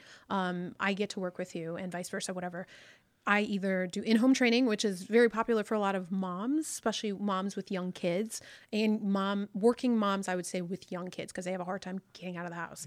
Um, and then I do private training in a facility that's a gym, my body complex in Northfield. Shout out to Danny. Shout out Danny Shamoon. He's not going to watch this. Um, but it's basically a private gym where you rent space and time. um, so no, it's, it's a, so it's not like I'm an employee there. I bring my business and I say, hey, these are my rates between you and I, client, and then I go pay my rent. Pay per usage per hour per whatever. Yeah. And then I do um, also a women's only boot camp. Um, I happen to be Pakistani Indian, and by default, that community kind of needs um, something like that where it's like I have a lot of conservative women who work with me, and they're like, we want to work out in a place where it's like we can take off our jobs take off our clo- like not our clothes, but like be in a tank top and shorts or pants, whatever, and not worry about men being there. Th- It just happens to be that I'm Pakistani and Indian, and I feel that dem- I feel that that whatever boot camp fills that for them but we have a lot of women who come just for the sake because they like the community and they like the women that are there and they like the workouts and maybe they like me i don't know so that i've been the boot camp i've had for six years. But last year the thing that was the addition to it was my corporate training. Oof. Ah, so corporate training i basically started at a local company. Um, i did a 16 week challenge for like the ceo and three of his um, three people from his management team. Um, and they're a pretty big company. Um, and then from there it kind of graduated How many employees do you think they have now? Big. So i think they have about 900 employees Yeah. yeah. So, but the corporate office has uh, actual people who are who come to the corporate office and sit down for a desk. They probably have like a hundred and some um, people. So it, was, it started out with just four people, um, the CEO and three of the whatever his three people that works in his management team, and then it kind of exponentially kept growing to hey. Do eight more people and do another challenge for them. And then, hey, do eight more people, do another challenge for them. And it was just like, so last year was my sprintiest of my sprintiest. And All of those levels of personal training. because like I was doing this new corporate training that was ama- it was literally the bit the it was the biggest and best project of my career for my business And you so didn't share far. that with anyone? you know what's crazy? Yeah. Oh my god, I've been so quiet about it, Yeah. and I was so busy Like working. you, but you didn't share the like. There wasn't another personal trainer. Man, you know what's insane? All of 2019, I literally walked out of 2019 and I was like, "Wow, that was a one woman show. That was amazing." I, and I, all I could do was high five myself. I was Right, like, right. "You're amazing." Um, but yeah, you know what's crazy is also I've been super quiet about it. I was super quiet about 2019, mostly because I was just too busy working. Working, like I was just too busy working, and I'm so glad that 5 a.m. to 9. like type, f- I would wake, I would be up at p.m. four, come home at like 10:30 p.m. sometimes. Like mind you, during that time Bro, also. I was a housewife. 2019. Yeah, he was. But like that that Unreal. that that period was also like my personal business was also very busy like my own one-on-one clients it was popping it was busy so um yeah it was just a busy year and i'm so glad that he was living in illinois like back home not in cali yeah. he had just moved back just moved back. To witness it because i'm like this is the first time someone has got to see me do it because it's been such a private thing. Like i like i've been thinking about 2019 because i've been thinking about this podcast and i was like that pr that 2019 was for me i think i've only felt maybe two other times where i was sprinting at my hardest but i was sprinting at my hardest by myself right and no one was there to see Nice it to share that with someone. yeah, it was so Yeah. cool for the first time to share it with him and for him to see it and like it was almost like I uh I'm so, I, like I felt like wow, are you proud of me? Like I was just like And wow, you're proud of me. I'm you know the thing about that last year, with that whole worker that she had last year, that made me uh, kind of put my philosophy to the test of what I feel about women and all these things. I was outright a support system for her. Right? It was uh, me, the Natty Pro, and all my power and importance. Mind you, had a he he has a full time business. Right? full time business. I He had a great last I year. was more or less the support, right? I, I did most of the domestic duties. I did most of the things. I set her up, make sure she was getting her He was sleep. the Like, number two. I was the number, He was the number two, two at the time. at the time, I can only do this because her and I have common goals. Yeah. Right. And I feel like that's kind of where a, a, we talk about the team, right? Yeah. It's like, okay, well, there's two of us and we have these bigger goals that we want in our life for manifesting, for feeling like we've worked our whole lives to be like we've worked our whole lives to get the feeling that she got last year. I've never gotten that feeling. You've never got that feeling. We've worked our whole lives for that feeling. And I saw someone getting it. And my thing is always like, what can I do if it's like, it's a bad analogy, but it's like, if we're slaves and I see somebody running off the plantation, I'm like, what what what can you what do you need on your runaway? Do you need do you need lunch? Do you need water? Uh, and I'm getting everyone together. I'm like, how can we just have one of us get off? Like, go, go, go, go, dude. I felt like the whole year I was just like, go run Forrest, Aw. run for. I was just like yelling, yelling. I was like, go, go, go, and dude, and she ran and fucking sprint through the finish line. Uh, and it's only ended because of coronavirus. Right? Yeah. It's but it's only almost, ended. It it almost ended. Per- It almost I don't want to say it, but it almost ended perfectly for me. Right. Um, because it, was like I don't want to say ended. not ended. slowed down. It slowed Right, down. right. because So of- at the end of 2019, I was like, wow, I did that. I I did that. And then I was like, okay, going into 2020, I know I still want to do. stash in a bag. No, come on, come on, no, Under no, the no. mattress. No, all my clients, Literally. all my clients are going to cancel after this. By the way, they're like, turns out a natty bro said you're rich or some shit. Um, no, um, but going back to that feeling, and I'm so I'm I, I'm so glad I got to share that with someone. But I'm so glad I got to share that with him. Like I can't say that enough. I'm so glad he got to witness it because it was the first time I shared it with someone. Like I've only had uh, three of those PRs. I'm trying to think. Um, man, oh, one was literally right after high school. Right after high school, I was, and again, these are just stories I've forgotten about. And occasionally they come up and I tell people, and I'm like, yeah, man. And I'm like, holy shit, I did that. Like right after high school, I was, I've always been so eager to get out of the house and get on my own and make money and do that own thing. Like I've always really been trying to reach for that. And um, literally, I graduated high school a, semester early because I found out like I'm like, yeah, all you have to do is take like one extra class. Like, and I had enough credit. Actually, back up. I there's this one girl, Gina, who is a lovely person. She was, I think she wanted to become a doctor, and she was telling me, she was like, "Yeah, I'm going to graduate a year early," and I'm like, "What? How are you going to do that?" And she was like, "Oh, well, you just take a couple extra class." I went to my counselor that day, and I was like, "Hey, help me figure out this thing. How do I get it's out of here?" It's amazing when you know. I was like, "What's this loophole?" She figured out, Yeah. and she looked at my My credit, and she was like, "Well, she's like, all you have to do is actually take one more one class over summer break." And I was like, "Sign me up right now." Um, and she was like, "You'll have enough credit to at least leave a semester early."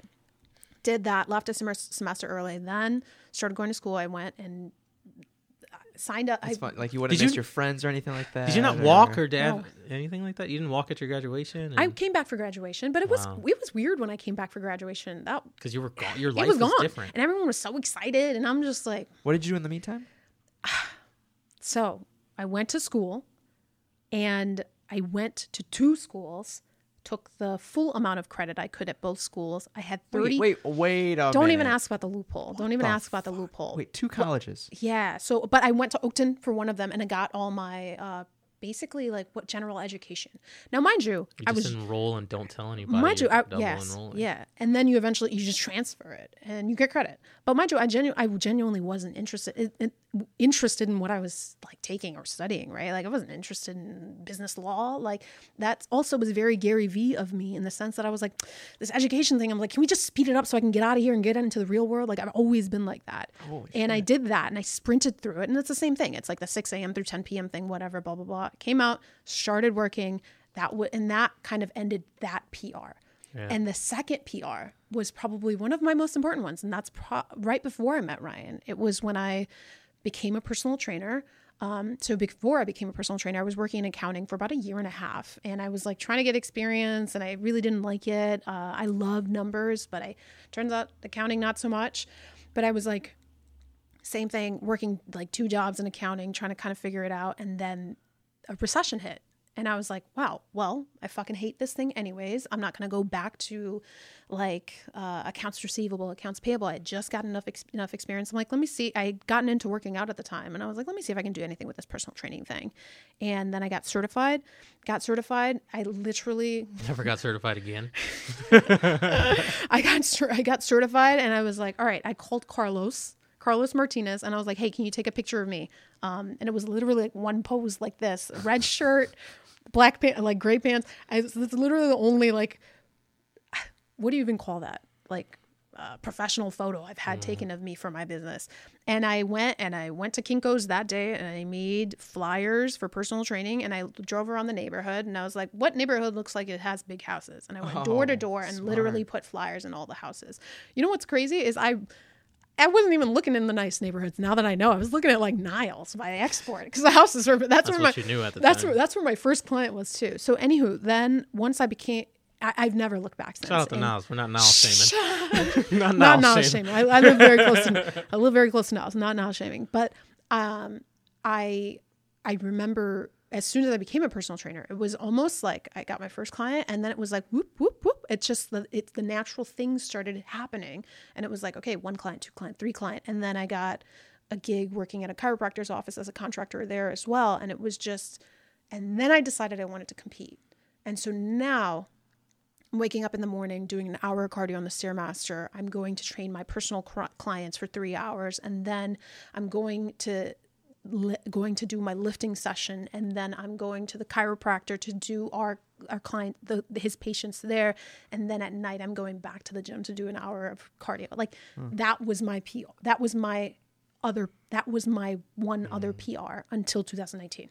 So God, that's been Three that was hits 10, of heroin 10 in a fucking years ago. 10 trying, fucking yeah. years ago was my last Three full career PR. hits. And that's the thing that's crazy is like when it's happening, you're running so fast, Victor. Like la- Yeah. last podcast, you said something. You're like, doesn't it feel bad when it feels like too much shit is going on and it feels like a blur? Feels better than running fast. to me. Dude, nothing, Nothing feels feels better. better. to me than when I'm running. Victor, you and I ran fast today. That was fast. Think about what did we do? We got a lot done. Yeah, Yeah, now imagine got a lot this done. momentum continues for. But imagine all day for a fucking year. All day for a fucking year. Like there's no better feeling. creating your. There's no better spread- feeling. oh, There's no better feeling. better than just running. like to it. me the only way i can describe it like last year felt like i started running and then i was so fast that it's almost like you're floating and there's a this, this is going to sound so whack Like treading water. there's so whack that it's, it feels like there's glass underneath you you're looking down you're seeing everyone like living their lives and they're like oh okay and you're just like you're just it's almost like you're elevated and it's almost like your feet are running so fast that you feel like you're going to fall at any moment but you're fucking floating you're floating and then when you're done you're like i did that I would say what she just described as ride the wave, right? The wave starts off very, very small. Like it doesn't feel like much. It just feels like a lump in the water. Stay on it, believe in it, right? And it starts getting to the point where it's like with your tiny surfboard, you too can ride a 50 foot tsunami wave. Yeah. It's rideable, Yeah. right? It's like you just have to believe that momentum will build up. And like that seems to be the name of the game with all of these things. So when she says like PRs or heroin hits or whatever we're referring it to, you only get these momentous occasions in your life, in your career at least, or mm-hmm. personally, or whatever you want to call them, very seldomly, right? Because things can go well, then you might have some years of who knows, right? You might have to deal with a, a sick kid, Yeah. sick parents, uh, financial issues, tr- like issues come. So if you, if the sun is out, make hay while the sun Yes, shines, yes. and run Yes. as fast as humanly Yes. because dude good times are very They don't short last. supply. See that now? they don't Last. th- Yeah. they're right where we're going We're through in right it, now yeah. Yeah, it's, Right. it's in short supply so it's like if the sun is out dude make hay from sunrise to sunset What's crazy is uh, I would say probably 2017 to 2000, I don't know, maybe 2012, uh, no, not 12, maybe 2013, 14 to 17, something like that. There was a four year period. Um, and again, this is a weird little thing, but basically, I, I went to Pakistan just for a couple days, visited with my cousins, and I ended up eating something probably I shouldn't have because I was not careful. And I came back and I was very ill. Like my I had, I was my digestion was tremendously disrupted. And at first, I thought I was like, oh, this is just a two week thing. I shit you not. For four years, I did not feel like myself. For four years, I felt like I can't breathe the same. I feel like my mind was fogged and I felt like all these symptoms and I was like, my joints hurt, like everything. And I felt like all of 2008. And I literally, during that time, I was like, because it's like four fucking years, man, of your youth, of your 20, your best years. It's like they were going by and I was like, man, I'm never going to be that person that I used to be. I'm never going to have the opportunity to be as good as I know I am. I mean, I don't feel like myself. Mm. And it was like, I almost mourned it. And I was like, damn. In 2018, I really focused on like trying to figure out how to get better. It's like I was going to different doctors, different this, blah, blah, working out, change nutrition, uh, uh, just trying all different things. And finally in 2018, I was like, wow, I can't believe I feel like myself again. It's coming up again. Holy shit.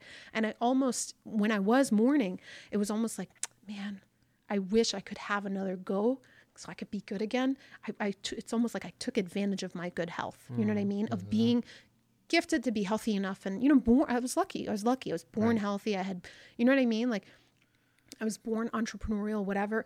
Like i felt like i took advantage of it. And i was like damn. And now i lost it. In 2018 it's no surprise. I felt better. And then 2019 came and i was so ready. So ready. It was like oh my god another opportunity. And i sprinted it and it was better any of the sprints before And you saw you saw that because of your lows, oh my god right? So you talked about your But I- failures and I- like I- you wouldn't be your wit, you you know. I saw it because I, I literally mourned it because I thought I would never have it again. And what's Mm. funny is I've had this conversation with him. He's like, man, he's like, I, he's like, I wish I could feel like that again. He's like, I just, I, he's like, I feel like it's not going to come back. And I was like, I'm so confident that it will for you because I went through it myself. I went through it myself. I literally said, I'm never going to be like myself again. Yeah. God, let me mourn it. and all- it's so that's all we can ask for. And the fact that I did get at least one more, I got 2019. To me, I'm like, wow, the universe gave me one more. You can Ugh, almost I feel retire so grateful. small- I feel not so retire, but, grateful. yeah. You know what I mean? I'm almost like my cup is so full from That that. you got at least that one I more at least go got at one more One good go one. it. Yep. Like, oh, it, it feels so good. It feels Yeah. so good. Some people never get. Some and- people never get And so that's the thing, right? That's how you see the guy who uh, is still talking about his senior year at quarterback. Yes. He never got another. Yes. He never, never got another Yes. chance, regardless whatever life dealt him. Right. But to me, I feel like if the universe is like, that's your last one, I'd be like, let me bow down. me bow Thank down. you I very got much. one. I'm so gracious that you, I'm, I'm so grateful that you gave me even, Even that and one. so for me, even if for a moment of your life, you know what it feels like to be at the very top of the wave on that surfboard. Right? it's like you get to see your own you ability. get to see your fullest human potential maximized, right? And it's like you feel like you're flying on a Pegasus. You feel like right? you're And It's You're funny because this flying. doesn't. Do you think this applies to nine to fivers? No, I can't speak for I it. can't. I, Yeah. Dude, You so so here's what I think.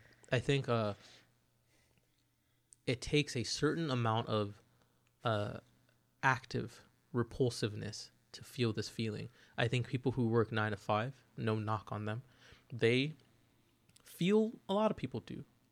They feel repulsed at their place of work and they feel repulsed at their job. Um but they also feel a sense of security from their job at the same time. And I think people who work nine to five, they say, well, I feel these ways. I don't like these people, but I value the security more than the feeling of repulsion I have. If I am had to quantify it, if I worked a job, I've never worked a job, so I don't know. The amount of security that I would feel would probably be 15 versus my repulsion, which is like a thousand, right? My, for some reason, genetically, my level of repulsiveness is so high, right? That I'm like, I can't be here. And uh, again, you- that's what I see with my athletes, right? That's why they hire me, right? They're so repulsed at their results or how they look. And then it's like, how do I be the best, right? And I feel like in work, jobs, you have to have that same level of repulsion to get off the grid, right? Something inside you has to be so resistant Yeah. to to that that you have to do the stupid thing and do podcasts and right it's like it's this is dumb right like what like it's it's a dumb move compared to the security of getting a content check knowing how much money you have dude any month i could vary between uh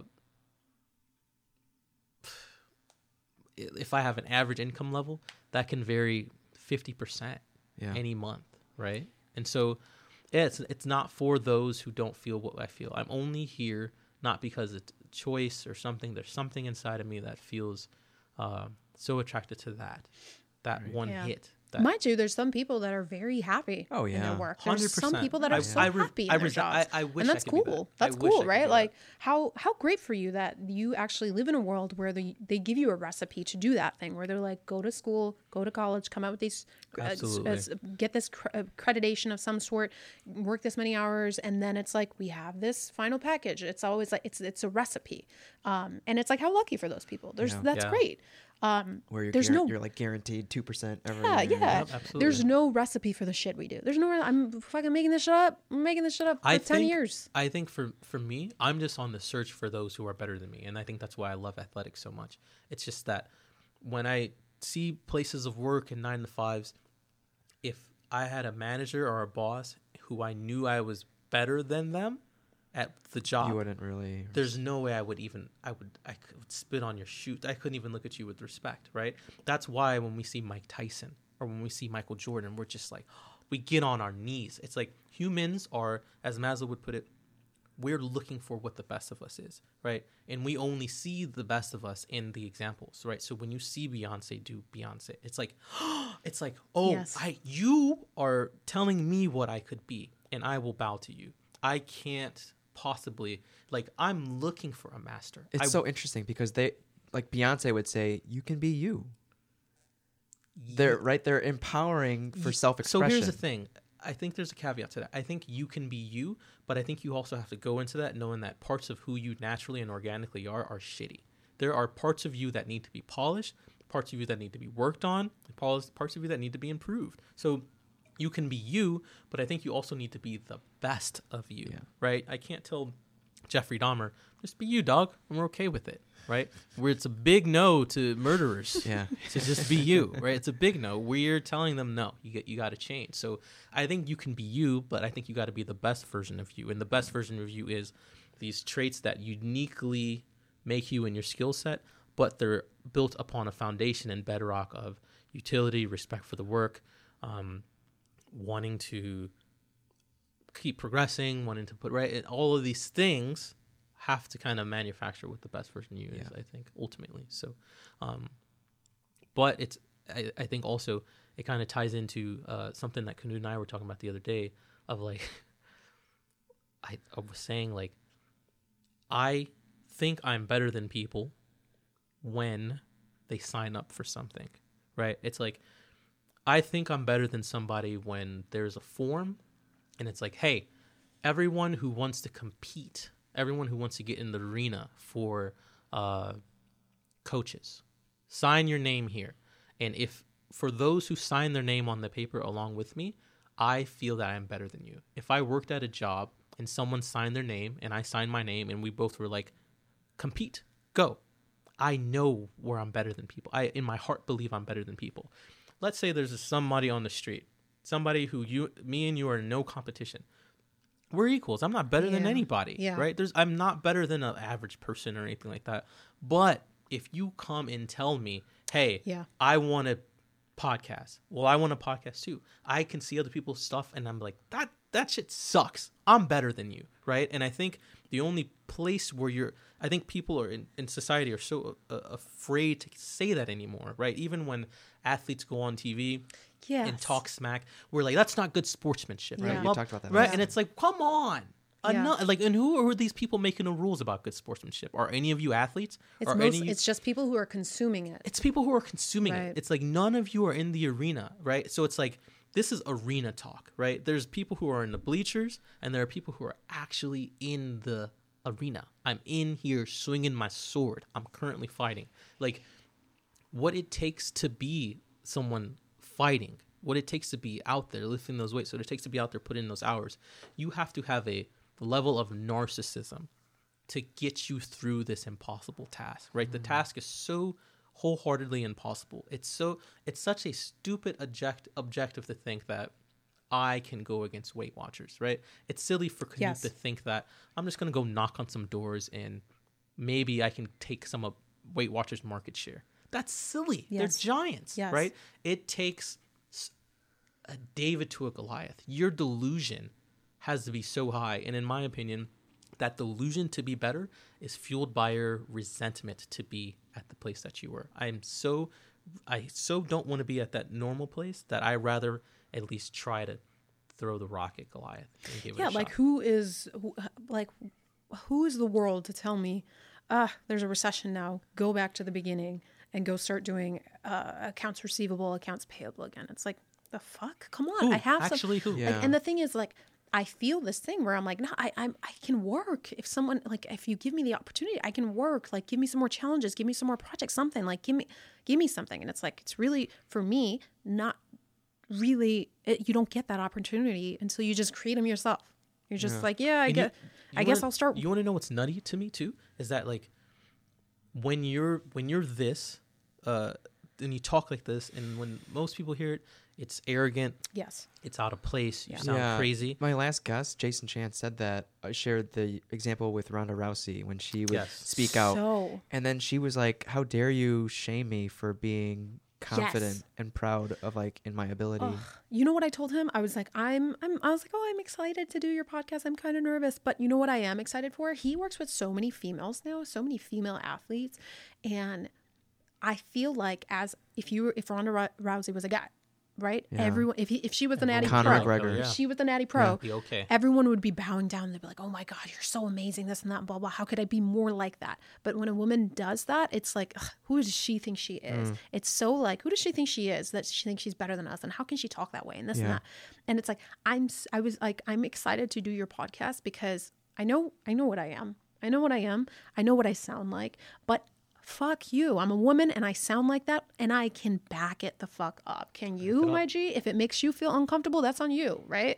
Like the thing is, there's so many females that probably feel this way but never They have the say it. ability. They don't say it or the world doesn't allow them to say it, or right? they or they can't back it up because they haven't had the, the years to practice it right that's like i think one thing that qunoot had um, is that she grew up in a household where you can practice it on a daily basis you can spar on a daily basis like i i didn't grow up in the same household she grew up in but like debate is welcomed in my family in fact debate is step one right it's like Debate is communication. Debate is communication, right? Challenge your position. Who are you? Why not you? Why you? Right? It's like we both grew up in households of just re- I mean, ridiculous arrogance in the thinking. But it was also, but it also at the same time, it took a ridiculous amount of arrogance for people to be like, "Where's this country? I don't know. I've never fucking been. Let's go." Right? Yes. It takes a lot of arrogance to for your parents to do what they did. For mine, right? Yeah, It's like yeah. it takes a stu- dude like you today, me today. Like even if I was like, "Hey, pack up everything next week and go to London and you can be a millionaire." By the way, you don't know anybody. You don't know there. anybody. You don't even, know anybody. Even there. as perfect as the situation is today, you would still be like, "Oh well, my friends." even if you're like, you can come back. Right. No We Savage problem. that, right? Yeah. right, right, Imagine right, if it was like, "Go, you might never come back." Yeah. Go right. It takes a, for the Wow. foreigner, for the foreigner Yeah. in America, it takes a stupid amount of arrogance to take the leap to come over here. And one weird thing they did is that they passed that trait to their kids. Yeah. Right. And so it's like we're here, these first generation Americans, and we're just like, if they articulated that, my parents never articulated that to me. but it's there. but I I recognize it now. it's there. They there's no dude because Oh, I know it's there, but they never. I don't know. I don't didn't- think any of our parents purposefully, Purposely articulated, articulated it. it. But like just the fact it. that you welcomed debate as communication, I didn't debate. That wasn't in my household. So this is what I said earlier. You're a nice person. You must come from nice people. I don't come from fucking nice people. I don't come from nice people. My parents are rough people. They're they're Yeah. good people, Yeah. but they're rough, Yeah. right? You seem like a nice Very, person. yeah. Like you you are genuinely a nice person. I'm just I not. I think what but I think here's the thing that we all have in common is that whether you're not a nice person, whether Victor's a nice person, the one thing that we all have in common that we may have got from our parents, Victor stands his ground, Mm-hmm. right? Like when you believe in something, doesn't matter if it's an idea, doesn't matter if it's you will be like, mm, no, I disagree, right? And you will stand there, right? You won't waver. The type of person who didn't, whose parents didn't make it to America, said, "Oh well, all right, well I don't have the form. Okay, I'll turn back." Right? Our parents were the type of parents that were like, "No, no, no, put me on the fucking boat." Boat, like get me on, right? Like our parents, even if they never expressed it to us, Get me to New York. they have this trait of aggression for what Yeah. they want, whether it's expressed loudly or not, right? And there's no mistake that you're currently sitting here on this microphone, right?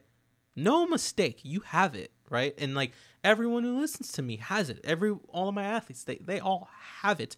I just think that we all express it differently. And I think sometimes, especially for women in America, if you express this arrogance too much, right, it comes off as uh, not PC or, or, or, not tactful in a way, which I which I'm not sure why. Yeah, and I and and I have to be honest. Um, I think the people that you probably feel the most discouragement from are other women. Like, That's but the other women who are women. actually not self-actualized, or maybe they're not in the position that they want to be, where you feel that it almost feels like a set of eyes on your shoulders, and yeah. you're like, "Get off me! Get off me!" That's something interesting that I think women have that I also parallel with how black people were in the 1950s. It was just like, don't do that, don't get out of line. Like our men treat us good. I have a friend who uh she doesn't work. Her it's never worked. Her husband pays all the bills. She has kids and blah blah blah. And when I was talking about, I talk about Beyonce all the time. I love Beyonce, and I said something about Beyonce's Lemonade album, right? Her coming out Yeah. and saying all these songs about Jay Z, and she was like, oh, she was like, I thought that was just so weak of her. Basically, like if your man does something wrong or if your To man cheats on you, it. to speak out about it, it's weak of a woman. I was like, that's the most 1952 phrase Yes. I have ever heard in my life. You let them beat on you, you let them abuse you, and you just take it strong, right? And that's what like our grandmas Like it's used to almost say. shameful to uh, share that information. It's almost like no, Yeah. no, he's a good husband. He maybe he drinks a little too much, and maybe he that was the culture of women. That was the culture for black people.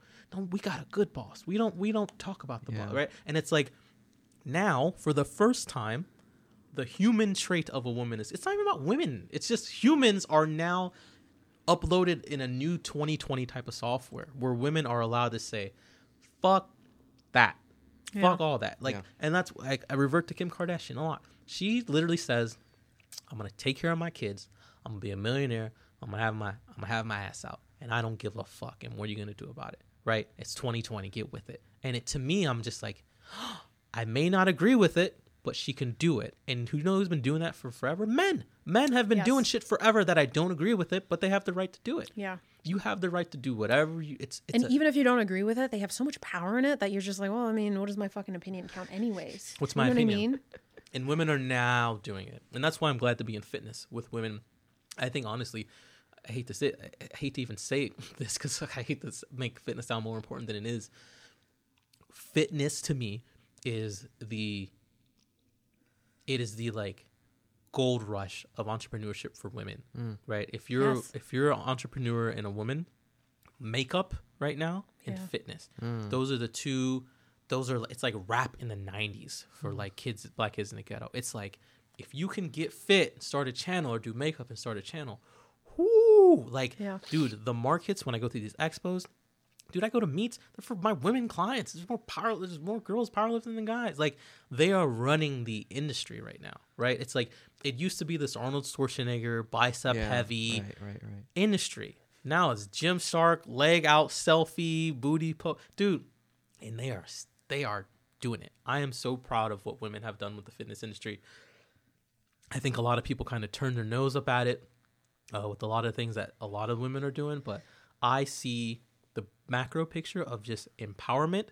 I see the picture of putting out your own programs, making your own living, sustain sustainably, right? Like it to me, it is the gold rush. Go out there, and, and there's no barrier to entry. I see people who do their first competition, and you know, within three years, they're they quit their job. They're full time. They're sustaining their family off Yeah. of fitness. Women, right? This doesn't this doesn't happen in tech. This doesn't happen anywhere else to become a millionaire. Right. It's it's it's it's amazing, dude. It's quite amazing. It's like the new American dream, kind of how we were talking about the other day. Yeah. But um but yeah, the thing like what I was saying about how I'm, I, I am excited to share my opinion as a woman with on his podcast for a, the women that probably are looking to hear that thing. Uh, I, I don't know how to describe it. That almost masculine, empowered, uh, egotistical energy. I, it's like for me, I feel like there's no one who does it better than Beyonce. Oh yeah. I feel like Beyonce, like my, fa- I, we're huge fans. I'm a huge fan of Beyonce too. Um, and I think Homecoming, if you haven't seen it on Netflix, you really should. I think it is one of the best pieces of works work ever, and it's so impressive. The attention to detail is insane. But my favorite parts of Beyonce is not when she's singing like nobody like what you see, like not the poppy stuff. It's like when she's grunting and she's like, Who "Yeah, I'm out here. Who the fuck do you think I am? I'm making money." Like I got more money than everybody in this room. Yes. Right. Like that when she when she is growling and sounding like that, I'm like, oh my god, I feel that thing too. I'm like, hey, be visceral. I'm like, hey, I feel that thing. I was mm-hmm. like, oh, it is okay to feel that thing, and now it's okay to start expressing that you feel that thing. You know what I mean? Like it's so. And it's the mm. same thing with Michelle Obama. She has that too. She when Yep. like when she speaks, it's like. Everyone's so obsessed in saying Michelle Obama seems angry. She's not fucking angry. She's whatever you. She's oh, whatever I am. She's whatever, she's a powerful I am. human. She's what I Yeah. am. She's a powerful yeah, human. yeah, That's yeah. what she is. And dude, and like if, if for anyone, like is this is always the thing. Like I I think I look at uh what women are doing in in their careers from a standpoint of history, and I think I'm always lucky to see the first of everything for the first time in history ever in the world. Right? This is like all mammalian life are women standing up in the animal world saying that shit Beyonce saying, and dudes are just like, right? that doesn't happen in the animal kingdom anywhere ever, right? It's like that. That's that's a testament to like what we are doing societally in our system, right? Like things are. I don't want to say things are getting equal, but the fact that we can have uh, a new number one come out and and say those things, I, I think it's a, a real testament to. Yeah, dude, the progression of our future and if I have daughters, what they could be with with their lives, they don't just have to worry about the pressures of am I going to get married on time and things like that. And in terms of a career, even if you don't have the entrepreneurial spirit, even if you're lazy and you don't want to work, that you have the option, right? The same as you know with civil rights. Even if you don't want to exercise your rights, even if you don't want to open a business, right? If you wanted to, the choice is there for you, mm-hmm. right? And no one will discriminate against you, more or less. Can I go to the bathroom on my own Oh my god, Dude. is that a thing? Yeah. Yeah. Po- Potty break? Let's do it. Is that a thing? Yeah, I mean, how many minutes? bathroom. has been? What? It's bathroom break. Just finish up the last topic. And there it is. Little did we know we would come back to talk for another three hours. If you made it this far, you should win an award or something. Stay tuned, stay safe. Thank you.